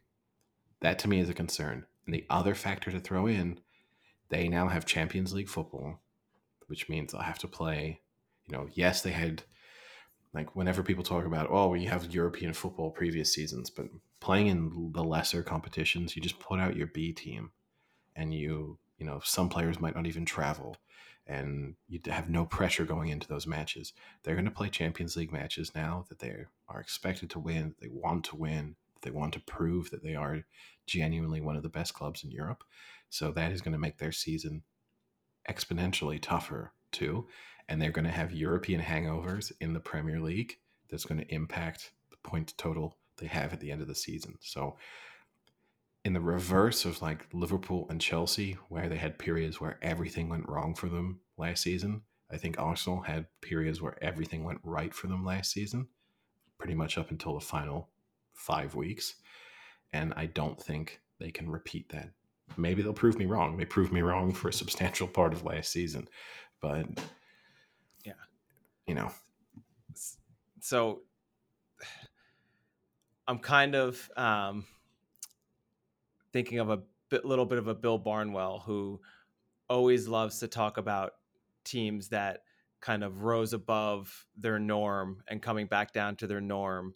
Um, you know, when they win one game, one score matches or one score games, you know, when they shouldn't, and blah blah blah. So Arsenal starting eleven maintained an eighty-seven percent consistency last year. That was by far and away the best in the Premier League. You could argue they just got lucky. You know, they didn't have many major injuries, no, you know, no major issues. They were able to put out the same team. And I think with a good manager, when you have the same players out there that are good players, you can you you can make something work. They can gel and they can form good bonds and good connections and play well. I I just don't see that. Look at a team like we just talked about, Liverpool last year. They were the exact opposite. They were, you know, crushed by injuries, and that really hurt them. And you know, I think it's unrealistic to think that you just are going to have a club that d- doesn't ever have anyone start to miss matches. So I think that's going to hurt them a little bit. I think they were boosted by the fact that they were able to put out the starting eleven almost all year. The other interesting stat I saw, Eddie, was pre World Cup, they were allowing 0.85 expected goals per 90. Only City was better. Post World Cup, that went to 1.3 xG per 90. So from 0.85 to to 1.3, a major difference. And you know, maybe that was playing a little better competition because they had City what, two matches for City both after World Cup. So maybe it's just the City fact, who knows? But you know, they were definitely a little exposed after the World Cup, and uh, that'll yeah. be interesting to see what team shows up early on this year. Do they go right back to that pre World Cup level, or do they come back to that post World Cup where they were a lot shakier? Yeah, and, and optimistic Arsenal fans post World Cup attributed that drop off to the Saliba injury, and saying that one central defender going out is has that much of an impact on how many goals you're conceding is kind of crazy to me. Like, and again, reveals a real issue with strength and depth. You also, you know, that we're a podcast that loves XG and kind of touching on that goal scoring issue that I, I mentioned last, uh, you know, uh, Gabriel Jesus had an expected goals outcome over the course of last season of 15.2 goals. He only scored nine. And then Nketiah had an expected goals outcome of 11.4. He also scored nine. So you're going to need, I mean, either one of those sample sizes to be obviously larger when it comes to Nketiah, but also you're going to need uh, those players to become, you know, can they significantly improve? And then the real concern is the reverse. They then got a lot of their goals from midfield. And you had Saka, who had an expected goals outcome of 12.4, scored 15. Martinelli, 11.3 expected, scored 15. Uh, Odegaard had 10.2 expected, scored 15. And Granit Xhaka, now gone, but Declan Rice has to fill in for him. Expected goals outcome of 5.6, scored 9. So you had four players from mid- midfield who got significantly more goals than you would have expected them to based on chances created. And then you have forwards who are probably not as lethal as the rest of the top four, or certainly probably won't be. And it kind of goes back to that Rashford question with Manchester United. Will Saka, who probably had the best season of his career, be able to maintain that? Will Odegaard be able to maintain, again, probably best season of his career? Will he be able to maintain that? Martinelli took massive strides forward. Will he get even better? Will he maintain it? Will he get slightly worse? You know, there's they're counting on a lot of yeah. players replicating their best ever form over a significant period of time, and it it just it makes me nervous if I were an Arsenal supporter. I still think they're going to be good. They're going to be fun to watch. I'm not saying they're a bad team. I just think the second to fifth, second to sixth in the Premier League is going to be really tight because you have to throw Newcastle into that mix, who we're not even mentioning, but Newcastle have a very strong chance of finishing in the top four as well it's going to be tough, and I just can't see them. I don't. I think they're the the ones who miss out, but I, am excited very... to see the the Rice Saka combo. Yeah, that could be fun. And, and look, it's you know from my perspective for England, I think it's really good to have Declan Rice going into the Euros playing higher standard of football and learning from Arteta, who you know has such an interesting take on on style and individual responsibilities within the game. So I think it's good for England. It could be great for Declan Rice. I just don't think that that kind of push suddenly. Oh wow, they're going to close the gap on City because they signed Declan Rice. So let's actually go then to Newcastle. I had I originally had them fifth, and then Chelsea six, and kind of flipped them a little bit. But I can I can talk myself, I think, into Chelsea just being a clusterfuck with with all this transition. But my worry with Newcastle is we've talked, you know, almost all of last year that, you know, this could be a club that is in the mix every year now because of the the financial uh let's say hope they have and, and abilities they have, right? But when you look, have they done enough? I mean, they've signed Tonali, but that's about it, really. You know, and for a club that you think has unlimited signings, have they done enough this offseason to boost themselves and keep themselves up there? Well, I mean, yeah, unlimited signings within financial fair play, right? Um, Yeah. I mean, I think Harvey Barnes from Leicester will be a good addition, and Okay. Livramento it was injured for Southampton last season, but he's a super talented player. So, you know, I think they are Newcastle so far are doing they are signing players in a very intelligent way and I think in particular because they could face that backlash of the Saudi money and uh, you know just the whole everything that's associated with it. They're going about building a squad in a very smart way.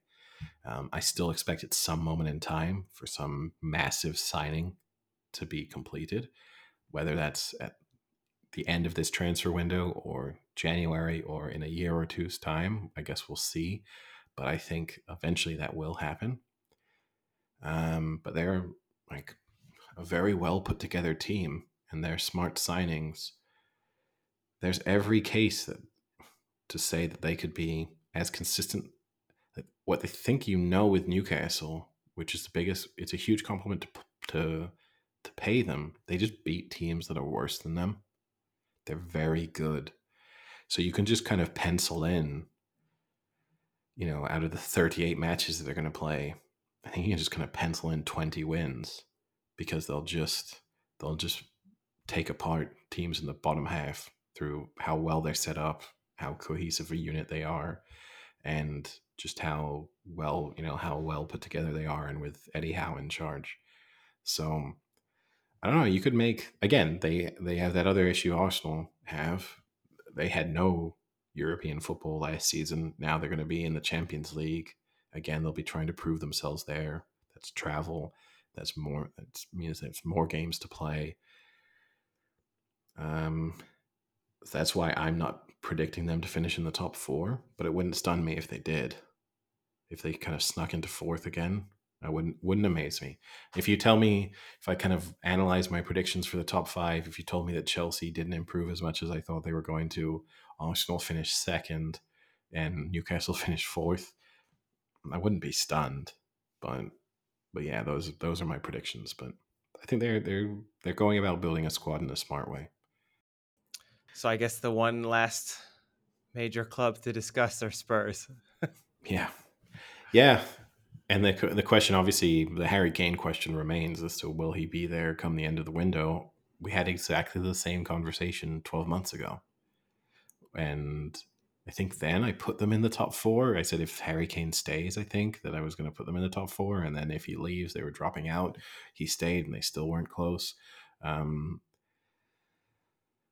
so I kind of like some of their signings. Um, so Is I mean, you look okay. Go ahead. Yeah, go, go ahead. go ahead. You got James Maddison.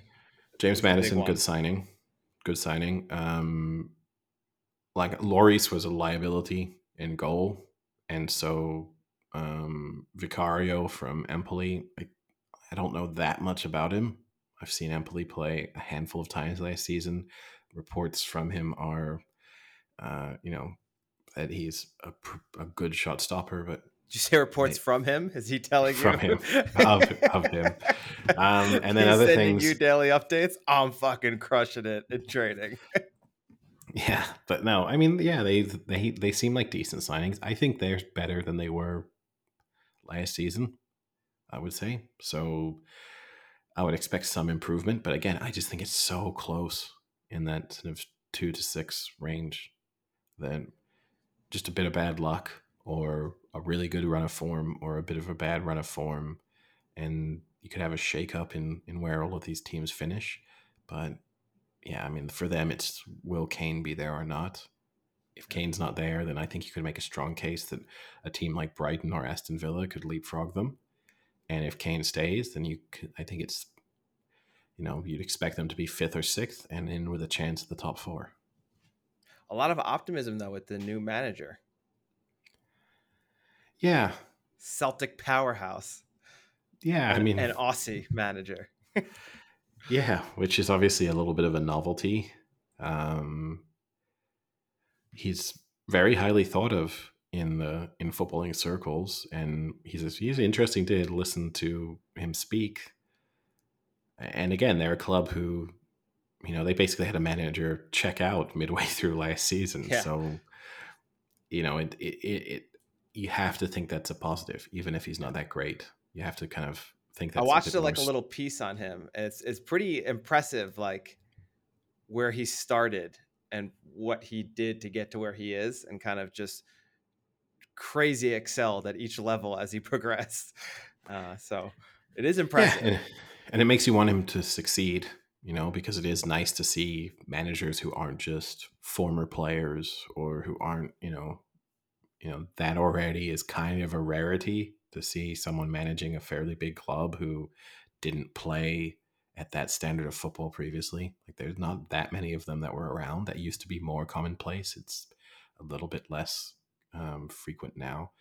But but yeah, no, I think uh, yeah, I think they'll have a good season, but it's just going to be tough for them to crack the top four. And then I'll round off my seventh, eighth.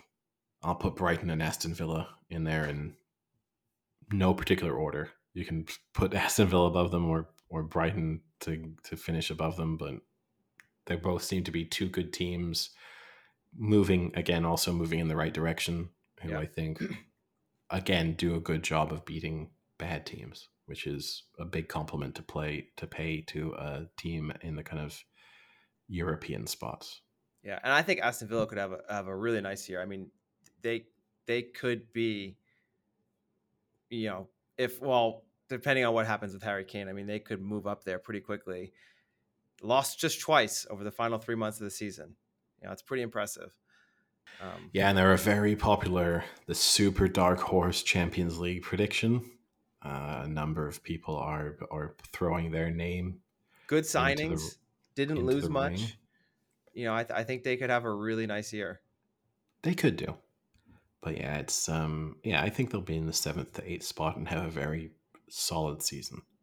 But as it someone who supported a team that kind of occupied this status in the Premier League for a while, sometimes either in the media or outsiders continue to think like, well, they'll, they'll keep getting better, right? And at a certain moment in time, you hit the the glass ceiling of Premier League potential because, yeah, like someone like Tielemans is a nice signing, but Manchester City aren't doing it right. Like there's there's you are feeding off kind of you know, like if you're Brighton, how good can your scouting system be forever? Like is every player you're going to sign turn into Yeah. something of a superstar? Probably not. You've had a bit of a purple patch recently, but there's going to be a one window you go through where there's a couple of flops and and things don't work so smoothly. And for Aston Villa, you can have a really great unit of players that are outperforming the sort of sum of you know the sum of their parts is better than the, the individuals, but still, you're not going to beat Manchester City that way, at least not consistently.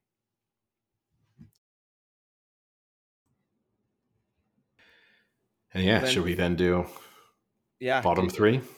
You want to just do bottom three? Okay. So I, I have a few questions then for that. Okay. Let's start with what team that was just promoted is definitely staying up? Definitely staying up. I want you to give me which one, if you had to, which one is definitely staying up. I would say Burnley then. They're the best positioned. You know, they're they yo-yoed and yo-yoing gives you a better chance because you have players in place who've played in the Premier League previously. They were very, very good in the championship. I think they can kind of play in a somewhat similar way as they did in the championship in the Premier League and not and be and do okay. So yeah, I would say, and they've, I mean, they've gone out and spent a, a decent amount of money. So yeah, I think Burnley have by far the best chance of, of staying up. Okay. Yeah, I mean, that was a team. So I saw the stat was 64% possession in, Mhm. in championship league. So that that's going to be, I think the issue is can they play that kind of football in a much tougher division where they probably don't have the uh, advantage talent wise, right? So Yeah, it, it's a tough question to ask. It's a tough question to ask me because I think Luton and Sheffield United have absolutely no chance of staying up. So by process of elimination, I had to say Burnley no matter Yeah. what. That was actually my next question, Eddie. What, what what team do you put your most money on that's going right back down? Um, I I mean I think it's a toss up between I, I as I said I don't think Sheffield United or Luton have even the slightest chance to be perfectly honest. So like a big warning sign for Sheffield United is the fact that they sold one of their key players, Sander Berge, to Burnley. Like that's a bizarre move to get promoted and sell one of your key players to another promoted side. Also Is- lost their leading scorer Yeah. But that goals and assists. yeah, but that's a harder one, right? That was um, you know, you, you you kind of more difficult at times, but but yeah, I don't know. I I think neither of them have any chance. I kind of look, you know, Luton. Uh, yeah, I, I. uh, It's hard to be optimistic about either of their chances. I would be amazed. So I looked at uh, Luton's market value for their roster, 61 million. The last team to have that low was Burnley in 2014. So you're looking at Okay. almost 10 years ago, which Yeah. obviously money has increased in the Premier League and you're coming in uh, with that lowest amount. That is not good. I mean, I know all joking aside, we've been joking off podcast about this. Their only advantage might be that they're playing at, at a stadium that most clubs don't even want to travel to and play in. And that could work to their advantage somehow. It could do, but yeah, I mean, it's a huge step up. Already, the fact that they were promoted last season, and and they, you know, they deserve a lot of plaudits. They've had this. They are what Wrexham dream of being, right? Oh, Like, they're the real life. They're the real life Wrexham. They're the team that should be having documentaries made Yeah. about them. It was what ten in ten years, right? yeah, they've moved from the lowest division to the top. and you know they deserve huge credit. I didn't think they were going to get the championship last season, so you know, in a sense, doubt them at your own peril, I suppose, because they have shown consistency in outperforming and overperforming. But yeah, I, I don't really. It's it's tough for me to imagine how those players can compete at a Premier League play at a Premier League level because I didn't even think some of them were really championship players. So we'll see, but Yeah. who knows? I've thought that in the past, and teams have managed to stay up. And I guess this will answer both the question of who you think your top three are, because my next question was going to be, what is it? What team do you have to bet your money on that's going down? That wasn't just one of the newly promoted clubs. So it's tough. I'm I'm gonna I think Burnley will stay up. And I am going to say that Nottingham Forest are the other team to drop down, who I thought would go down last season. And I think there's just gonna be a one year lag on them being relegated. So I'm gonna have Forest occupying the third relegation spot. My hot take was actually going to be that they are not going to be in a relegation zone next year, purely from the fact that they signed 26 players last year. And I don't think any team can be successful in their first year putting together a squad of basically no one that's played together. So I think, you know, now that they've had a year under their belt, they have some consistency in that lineup. I think they're going to be much improved with a full year now and not having 26 new players come in, but having signed at least a few players that can also contribute to that to that new roster. I think they're actually going to be I would say like 14th, 15th. Yeah, that it's a solid case. I think 14th, 15th might be optimistic. I mean, I'll be this. I'll say this: the, the, the logical team and this might be the team. I don't want to steal your thunder here. This might be the team that you're going to pick. The logical team to pick uh, to occupy that third spot is Everton because they were awful last season and they haven't really done much. They've signed two players. They haven't done anything to fix any of the problems that they had. So it's just part of me thinking that they still do have quite a lot of quality within their team and that things will get better because of it. But I mean, they have big problems there, and they, as I said, they've so far in the transfer window they haven't done much to fix anything. So, but yeah, we'll see. They were they they were very close for me to put in. Um, obviously, just survived basically just survived the last two seasons.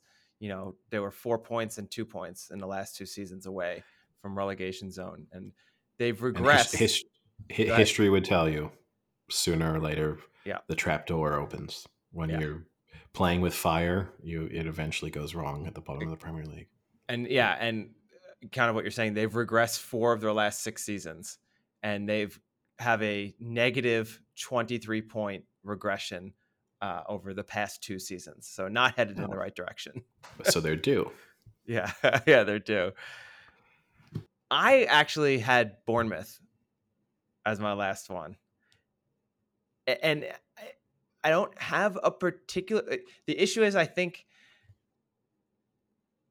12, 12 to 17, I think is pretty tight and it could go any way. And, you know, I just don't, I just don't have a lot of faith in Bournemouth. I, I don't, you know, they've invested in some young talent, but you never know. And I just, I, I didn't see enough to, I I can make cases for the other clubs to survive. I can't really now make the case for Bournemouth.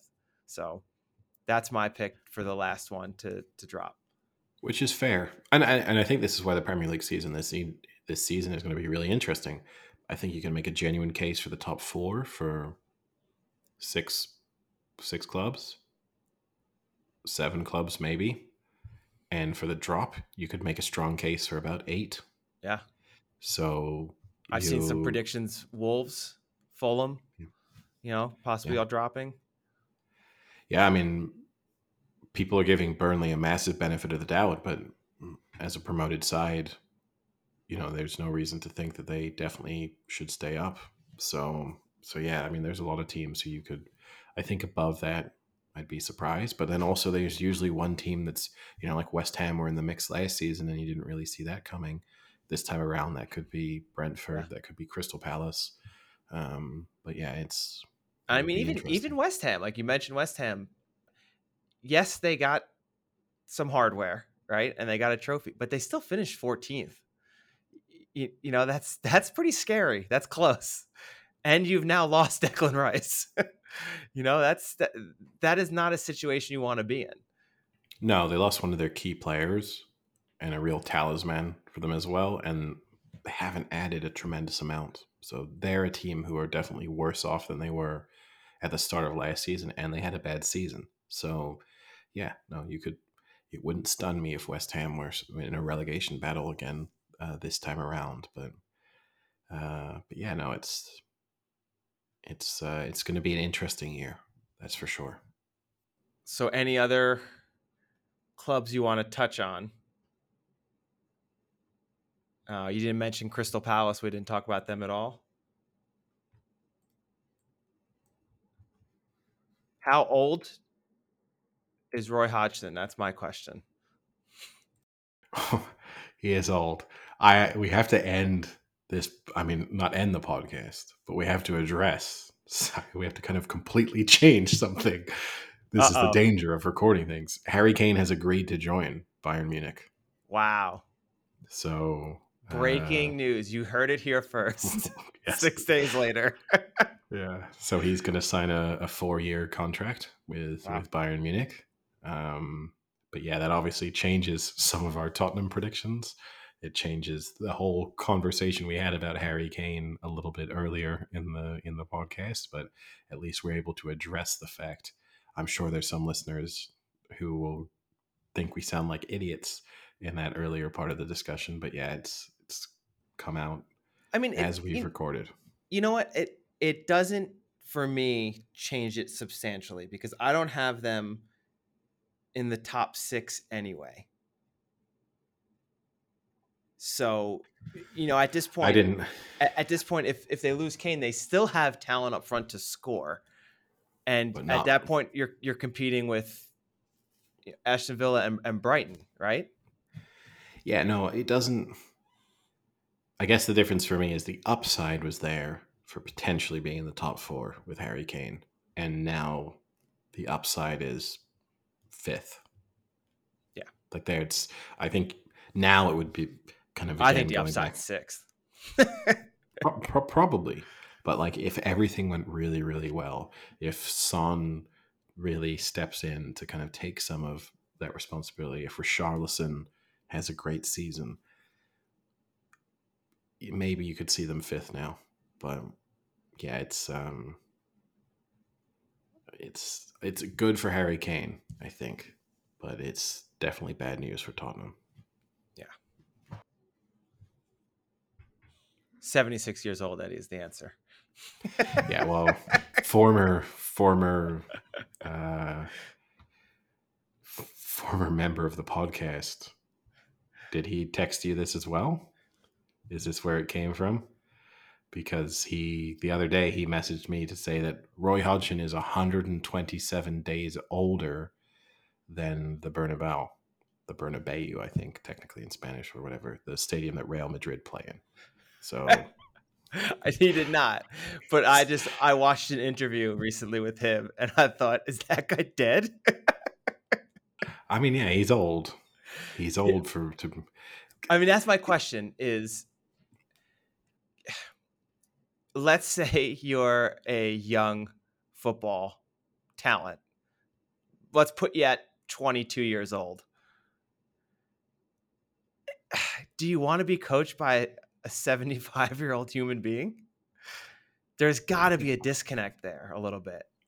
Well, there's a disconnect between a 22 year old and a 44 year old, though, right? So realistically, unless you're super young, and I mean, even, I mean, look, we're we're as young as you were gonna you're gonna be to be a Premier League manager, and when I talk to 19, 20, 21 year olds now, there's a massive disconnect. Like, but you're their boss, so you don't need to be like you're not going to go over to their house and hang out, right? So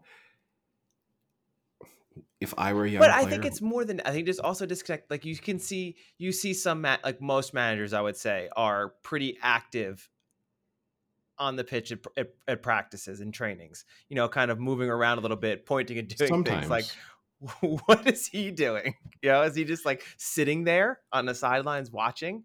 He's not putting the cleats. He's not lacing those cleats up and running around. Well, not not everyone. You know, Sir Alex Ferguson didn't do that.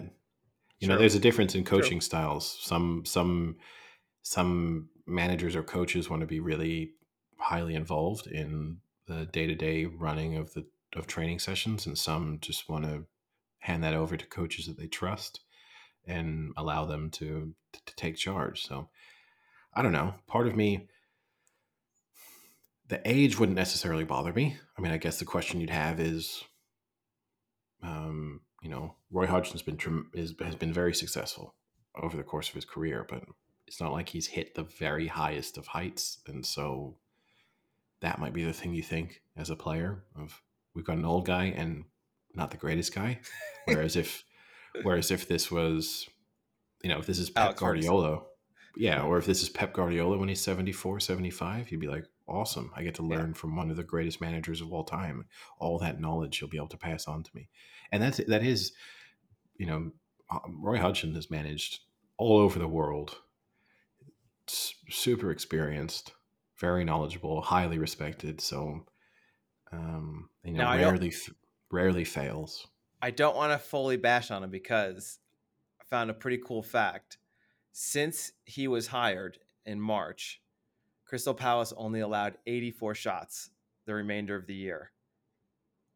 Number one in the Premier League, even Hmm. better than City, who allowed 92, and no one else is even under 100. So, although that's a pretty small sample size because he was hired at the end of March, but that is a, a pretty nice statistic to have for for a club that yeah is nowhere near the the spending of those bigger clubs that are probably putting more into a defender than Crystal Palace are in their entire lineup.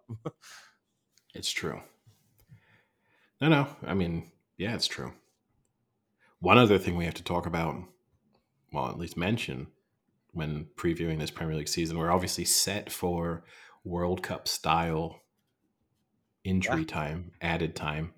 Uh, it's now been fully adopted, so it's going to be normal for seven, eight, nine, ten minutes of of added time.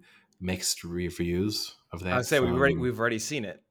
yeah, we saw it in the com- in the Community Shield with Arsenal scoring very late uh, in you know stoppage time in stoppage time, the twelfth minute of added time, I think it was. uh, but yeah, most players and managers are complaining. They think it adds to their physical toll. I don't really get that because I mean, I guess technically it does, but basically they're saying, "Hey, stop taking too long to take throw-ins and wasting time in other scenarios and actually play the length of match that you're supposed to play." I'm gonna toot the Blackburn manager's horn, maybe in more ways than one, and say Hey, I loved his reaction to it. Blackburn had, I think, nine minutes of added time at the end of their first match of the season. He said it's great. It's what the what they owe the fans that people pay money to turn up and watch football, and that they deserve to watch football and not people standing around doing nothing. I think that's the right mindset. But it's definitely going to cause some controversy, right? Because fans, even though it is the correct decision on that, a how many months like the World Cup we had to go through it the full World Cup. Oh my God, how are there 10 minutes of time? Like, Yeah. why is this or it's such added? BS. They scored in the ninth minute. Yes. Like, yes, but they added 10. So they were How- right. And they scored before the time ran out. How long into the Premier League season will this stop being a talking point? That's the real question. Oh, it'll be the whole year. I think it'll be the whole You year. think? Because because there will be key matches late in the season that will be decided by a 11th minute goal. Okay. 11 minute of, of stoppage time. Yeah, you're probably not wrong. And do and you have any other? Mean more then. So I guess you know we at least spoke of every team except I don't know if you mentioned Brentford. I said as Okay. I, I kind of threw their name in as as maybe could get dragged into a relegation race. I don't think so, but I threw their name in. so my question to you was how much does the uh, Phil Mickelson issue of Brentford with Toney being suspended for half the season, right? How much is that going to affect them? Yeah, probably significantly. I mean, he's one of their best players. He's real quality. He's a true goal scorer, and that's going to be, you know, almost impossible to replace. And a topic we Uh, didn't really even mention on the podcast, actually. No, yeah, because it always fell in moments where there were sort of bigger things to discuss. I suppose. I mean, look, they came out. They signed Romeo Beckham this summer. I guess that so we can stop thinking about them. You know, Da- David Beckham's going to turn up to some some matches, and that's going to distract everyone, even if they're relegated. Maybe even he'll bring Messi, and that will really distract everyone. But yeah, wait, I wait, wait, think- wait. Beckham's gonna bring Messi to watch his son. Well, why not? When the MLS season is done, are, you're going to totally rule out an ESPN Sports Center Instagram post, which at the moment is basically just Messi's burner account. Like, I don't need to see. I mean, ESPN are just losing their minds over absolutely everything Messi does. Oh my God, Messi's tying his shoes, and they have to post about that on Instagram. Are we ruling out that, like, in January when the MLS is done, Messi takes a trip to London? And David Beckham and Messi are sitting next to each other at a Brentford match watching a Premier League game, I wouldn't it like wouldn't stun me. Yeah. And I so yeah, so the the Toney suspension was I think in around March. So it's been a while. But Yeah. if I remember correctly, it was supposed to be over a year. But then he was diagnosed as a gambling addict. Yeah And so they off. cut it to Yeah. to half a season. Is that correct? Right? I'm, I'm right in remembering Yeah, that. he, come, right? he comes back in January. Yeah. Okay. Yeah. So uh, him and Mickelson have a lot in common. Yeah. Different scales, probably. But yeah. A little bit. Although I think T- Toney was betting on his own club. Sort of. He was betting on the team he was on loan from. So he wasn't really involved in the matches. It kind of the headlines were at times slightly mm-hmm. misleading. So Okay. it wasn't like he was betting and he you know, he wasn't directly involved in the matches themselves. Yeah, and then what else do we have Premier League wise? I think that's pretty much it on my end. I do have one final, it's football related, but not Premier League related story.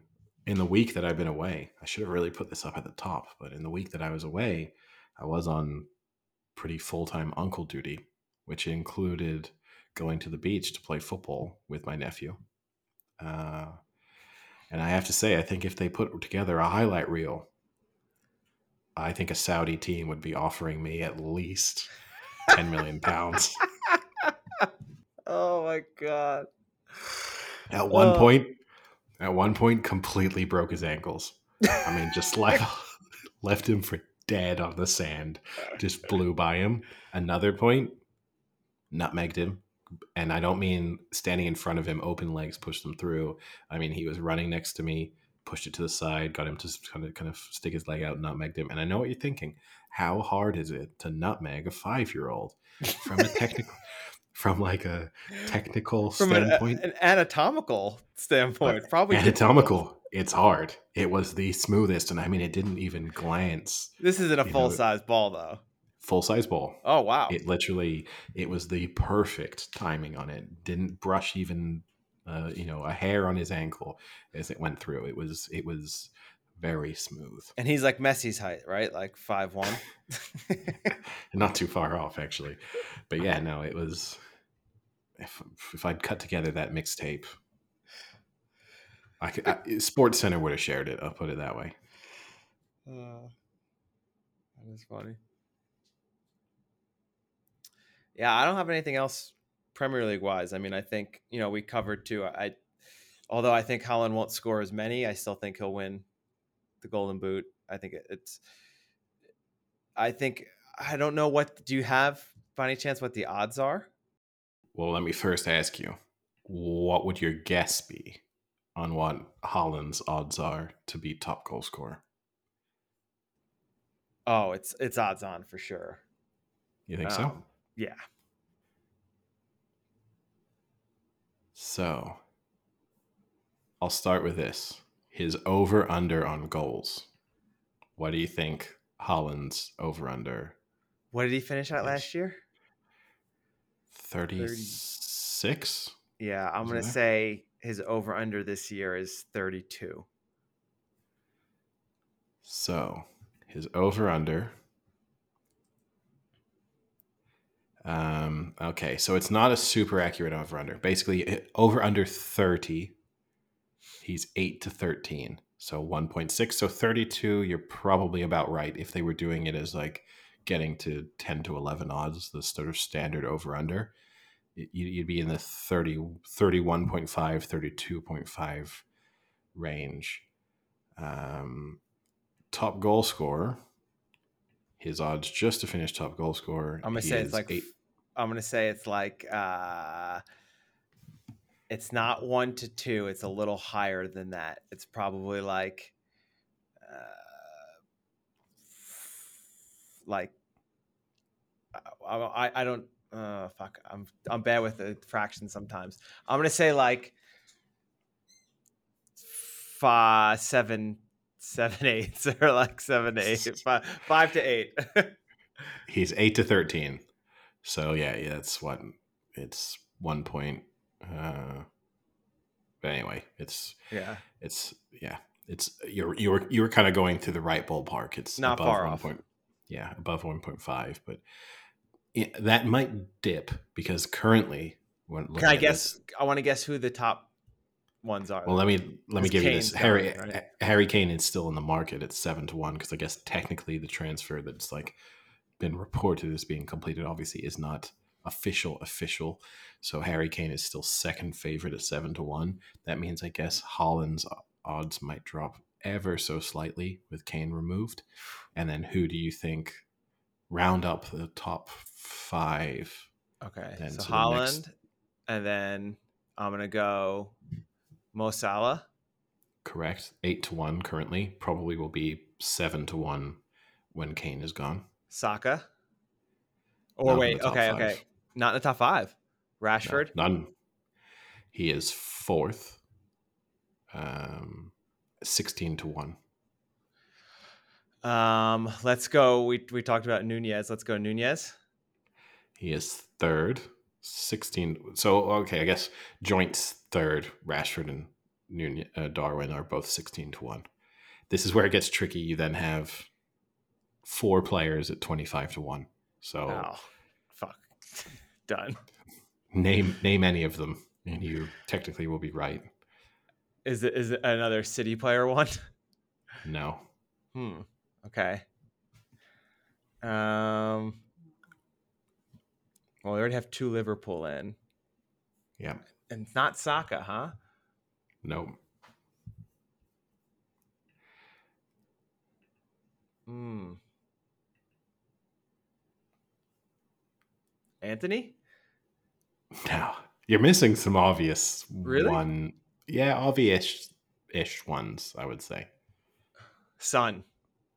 Son is 25 to 1. I guess his odds will drop now because obviously he'll, you'd assume, take on penalty duties. So that's going to see Son score more goals. So I think Son will become, it wouldn't even stun me if you saw Son now drop to the kind of 16 to 1 Rashford level. The Oh, I missed are uh, So I, the other one, Arsenal's got to be uh, Gabriel Jesus. J- Jesus is 25 to 1 as well. Ollie Watkins at Aston Villa is also 25 to 1. And Ah. then R- Rasmus Højlund is 25 to 1. Oh, But yeah, I guess that pretty much wraps it up. So far, we had one season where our predictions for the Premier League were remarkably accurate. Last season, less so. So we can see if if we rebound, as I'm predicting Chelsea and and Liverpool to do, or if we continue to fall away as we are expecting Everton to do. yeah. The Everton will be interesting. So one of the things, Eddie, that I was going to discuss before, but we can talk about it now, is uh, I think last podcast or maybe one before we talked about how uh, Wrexham had offered they could stay at uh, what's his face's house. now I can't even think of what's uh, not Ryan Reynolds, Uh, McElhenney. Rob McElhenney, yeah. Yeah. Um, right after that, there is an article I saw that Gwyneth Paltrow had her guest house listed on Airbnb. I don't know if you saw this, Eddie, but for did one night only, the Oscar winning actress and Goop founder and CEO is putting her California guest house on Airbnb. One bed, one bath in Montecito for August 15th for an overnight stay. Now, this is what she said It's my sanctuary for mental clarity. I go there to recharge, to daydream about what we're building at Goop, and to reconnect with family and treasured friends. Whether you're seeking a place for unexpected connection or for well deserved solitude and reflection, when you come to stay, I hope you'll get as much joy out of the home as I do. Now, they are invited to indulge in a spa day, participate in a guided transcendental meditation session, and you can take home an abundance of Goop products. Paltrow will be there to greet you upon arrival and departure. and they'll have access to the patio and the pool, but not the main home. Does this interest you? no, not at all. I mean, this is a smart move. This is like the next level we're going to see from celebrities, though, right? Is the idea that you can kind of sort of experience their life, but pay them a large sum of money to do so. And they aren't really going to do it. You know, she's going to say, she'll probably, greeting probably means she'll just wave from a window or like a car will quickly drive by as you enter and they'll be like, that was Gwyneth Paltrow, by the way. Um, yeah, I it interests me. No matter what celebrity you named, there's no way. Because the thing is, the only way this kind of interests you is if deep down inside you think you have some chance of becoming their friend. Friends. And I don't know. You're insane to think that, but I also don't know. What do you do? Do you go on the patio and just try and make it look like you're having the most fun in the world so that they just have to join in? You know, like what is what's the game plan there? Well, it's going to be tough because there's no pets, no smoking, no drugs, or no illegal activities, and a strict no party policy. So tough to have fun with any all those rules. It's true. but no, I mean this sounds how much is it? So that's what I don't get. The property is listed for zero dollars. I don't understand if it's like a lottery or something. I don't know. Yeah, it's just yeah, this is probably like an Omaze thing or uh, some kind of raffle. but you're responsible for your own travel to and from Montecito. Okay. Yeah. No, in the same way that the Rob McElhenney, you know, he's he, he turned it down. Um, Mullins, Oh, did Mullins end up turning it down? and he came up with the, but they rented him a beach house. I saw Rob McElhenney speak about it. So basically, he turned it down, and his reasons for doing so were that he had friends from Liverpool who were visiting. So they'd all wanted to stay together, and then they couldn't stay at the house together. So instead, they rented him some beach house where he and all of his friends could stay instead. That's the ultimate win. Like that played out perfectly for him. But yeah, it's um, the Gwyneth Paltrow. What are the odds, do you think, that someone pulls the what's in the box joke while staying in her? I mean, that would be the one thing you'd have to do, but it also is so played out and would be probably so annoying for her that it gets you kicked out of the house. But you think it happens. I mean, the crazy part is though, I have to say, it's it's nicer. The the one bedroom guest house is nicer than probably any home I'll ever own in my life. Like it is really, really nice. That doesn't surprise me. As just as like a guest house. I mean, it's it's crazy how nice it looks. And then the backyard that you can share looks very nice as well. So but yeah, um unknown how much. It, it's a price has not yet been listed. Is she still married to Chris No. Martin? No, that'd be the only No. reason I'd want to go. I can get Huh. Chris Martin to serenade me by the pool. if Now, I'll tell you right now, if Chris Martin were part of the equation, I would definitely be interested because one, he also seems pretty quirky. So you'd have some good stories come out of this between her and him. well, no, no, you wouldn't have some good stories because you're not going to see them. Oh no, they're gonna be there. Oh yeah, of course. Maybe you see their neighbors, Eddie, Prince Harry, Rob Lowe, Ellen DeGeneres, Cameron Diaz, Ariana Grande, Jennifer Aniston, all in the same neighborhood. Of those, who would you most want to meet? Rob Lowe might be pretty fun. He's so Jennifer good. Aniston supposedly is like really, really nice. That's the one you could break into, like in a friendship. Her house. Yeah. Everyone says she's just like a super, super nice, just genuine person. So that's the one where maybe like you hang out for a day and she's like, oh, this was a lot of fun. Like, you know, if you're ever in the area again, send me a text. You can stop by. You're, might think I'm delusional for the the Saudi Arabia signing me on the back of the mixtape the tape with my nephew. You're more delusional for thinking you could strike up a friendship with Jennifer Aniston. I'm not saying I'm not saying I think it's feasible, but out of all of those, that's the most feasible in a very unlikely scenario. But yes, if Chris Martin were involved, I would love to see Chris Martin just grab a guitar and sing me some Coldplay songs. Um, So no, you don't want to even once the listing comes for a price, you don't want me to put in a bid for you. well, no, because I mean, if travel were included, then yeah, that would have been more interesting. But no, I don't see myself making my way to in the next four days. I don't think I'm making my way to LA. So if I got you this as a surprise gift, but said you had to travel there, you decline? Well, I mean, yeah, because I'm gonna have to buy a last minute ticket to LA and That is travel for disappointing to hear. and travel for twenty.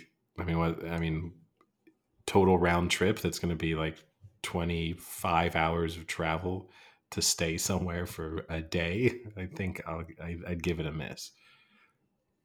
So we are running a little long. So the only other thing I'll say now that we're talking about, um, you know, entertainment, I have not watched still the quarterbacks documentary on Netflix, but I did watch a new Untold on Netflix, and that is the Johnny Football, Johnny Mhm. Manziel story. Have Yeah. you taken the time to watch that? I've seen some pretty extended clips from it. Okay. I think I've, I've probably seen all the clips around the major talking points from the out from the from the bit. it's doesn't tell me anything that I didn't already think or figure out. What is slightly sad is he seems to have not learned very much from his downfall and is still kind of living a very similar just less expensive life that he was living during his quick rise to fame. And it's kind Yeah. of sad. Like even his family, his sister even said, you know, he is still nowhere near in a place to almost kind of like be an adult. like it's and he is still young, I guess when you think about it, he's still pretty young. But it is sad that he went through such hardships and like you would think learned such tough lessons, but seemingly hasn't. He's 28. thirty. Yeah, 30. Okay. He's yeah. So I mean, yeah, he's young. Um, yeah. So there also seemed to be no remorse, at least from. No. I mean, that that's kind of similar to you not learning lessons, but like the comment about him not watching any game tape, and he seemed to almost be proud of the fact that he didn't watch any 100%. tape, which, considering you failed spectacularly at the NFL level, I don't know how you can really be proud of it. And then the one bit I haven't seen the clip from, but I read the Brit, the kind of excerpt from because ESPN made a big deal about it, was him claiming that he was planning on committing suicide. Obviously, Yeah. And touchy, and sensitive subject. But it then feels weird for him to have. And again, maybe he just isn't very good at speaking about the challenges in his life or his own struggles. But it seems weird to have kind of reached that low, but then have no remorse about the mistakes you've made or the kind of self awareness or self reflection to think, I, I could have done that differently, or I can change this part of my life to just be like, well, and again, he, he might just be terribly depressed, have a ton of mental health problems. So, you know, you don't want to judge him too harshly. But yeah, it's, he didn't, from the bits of pieces I've seen of it, he doesn't come off very well. Yeah. The other one of the things I didn't know that was well, I don't know how I would know this, but interesting parts of the story was so he his best friend was basically the one during college that was kind of the middleman for all of like the signing of the autographs and things like that and they were best friends and they would like travel to all these you know crazy places and this was during the time when people were like how is this college football player at an LA Lakers game in the front row. Like those tickets cost $15,000. And what's interesting is they made up this whole story that Johnny Manziel's family had come from like big oil and that his family was rich, but they were not rich in any way. But that was the lie they made up, and people believed it. That that was the reason that they kind of always had this lifestyle. But now that he was famous, you were seeing that lifestyle. But he was always like traveling for fun vacations and like private yachts because his his family came from oil, which is actually pretty good. But they he they went through how they were you know making 30,000 50,000 a clip for all these signings of autographs. And then when he got drafted uh Manziel decided that he wanted to kind of get like professional people to to run things and that he kind of asked his friend to step back a little bit and kind of you know maybe be like assistant to whoever he hires or something like that. And his friend was so pissed that they have not spoken since and this is like 10 years later now so like his absolute best friend they were traveling every day and then he was just like eh i'm in the pros now like i need a professional and they, they were kind of like all right and cut ties and have never talked Which I can kind of see both perspectives there. Because I guess if you're the friend, if you know you're running this very successful operation, part of you would say, why do you need someone else? Like I've shown you over the past few years that we can make a ton of money and do these things and I've learned about this kind of world. So you could sort of understand it. At the same time, it's irrational to have your friend make it to the NFL and say they're going to hire some professional people to be around them and be that upset about it, assuming that he is genuine in saying there was still a place for him. You know, because we all we don't really know how that was delivered or what role he was exactly offering the friend in the process. Like it's very easy now to be like, oh yeah, he was going to be really involved, whereas it might have been like you can be this guy's assistant, as in like executive assistant. Yeah. It, it there are some like pretty cool, interesting stories though about just how, like you said, like the never watching game tape.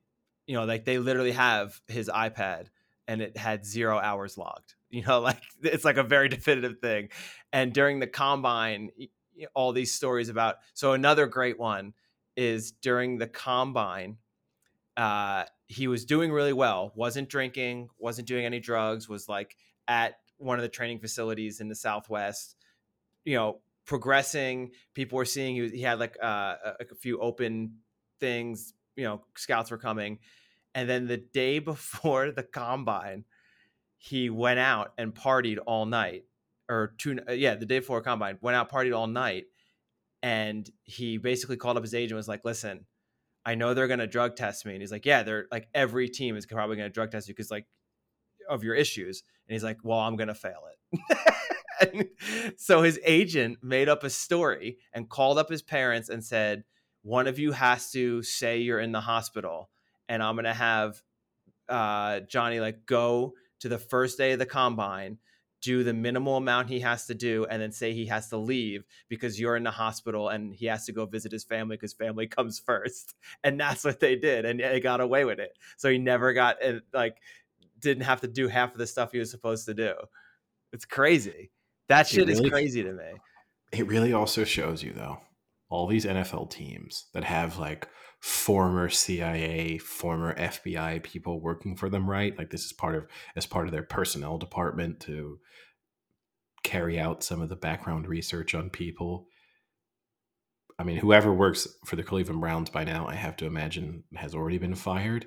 But you'd have to seriously question, like, how are we claiming that we know, you know, like, we know what he eats for breakfast every day? Yeah. and then something as obvious as this either Well, maybe they do now because of this. but i mean even back then right we're not that long ago but you would have thought for example debunking him coming from oil that would have taken a linkedin search Yeah. And what's crazy is they had all these clips from like ESPN and different shows being like, Johnny Manziel's family is rich. They come from big oil. like it's like, oh my God, are you kidding me? And then the guy's just like, yeah, we just made up that story. it's like really good. Yeah. No, I mean, look, it's not a great it's not a great look for sports journalism in terms of the standards of that. But then, as I sent to you that clip from uh, a couple days ago with uh, with Colin Skip Cowherd Bayless. Oh, Colin Cowherd. Yeah, yeah. uh, claiming putting Dwayne Haskins on a list of NFL quarterbacks that will not win the Super Bowl this year. You know, when that's making it onto major networks, Yeah. At first, I thought that was like an old clip, no. but it's not.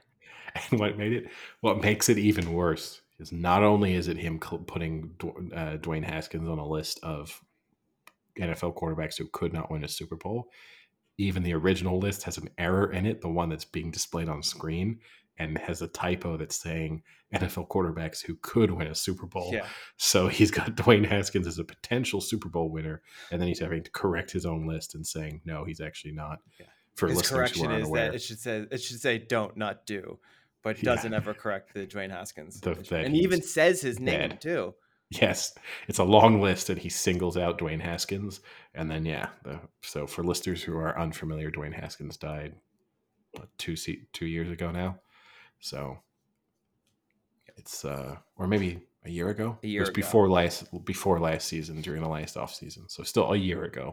We've had a full NFL season played since then. Oh, Eddie, I real quick before we leave, I ha- I heard an interesting fact. Do you know why there was not a pregnant Barbie in the Barbie movie?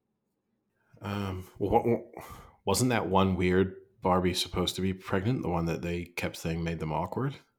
But she wasn't. Do you know why she? Do you know why there was no pregnant Barbie? N- no. Because Ken came in a different box. Are we, are we really doing this? That might get edited out.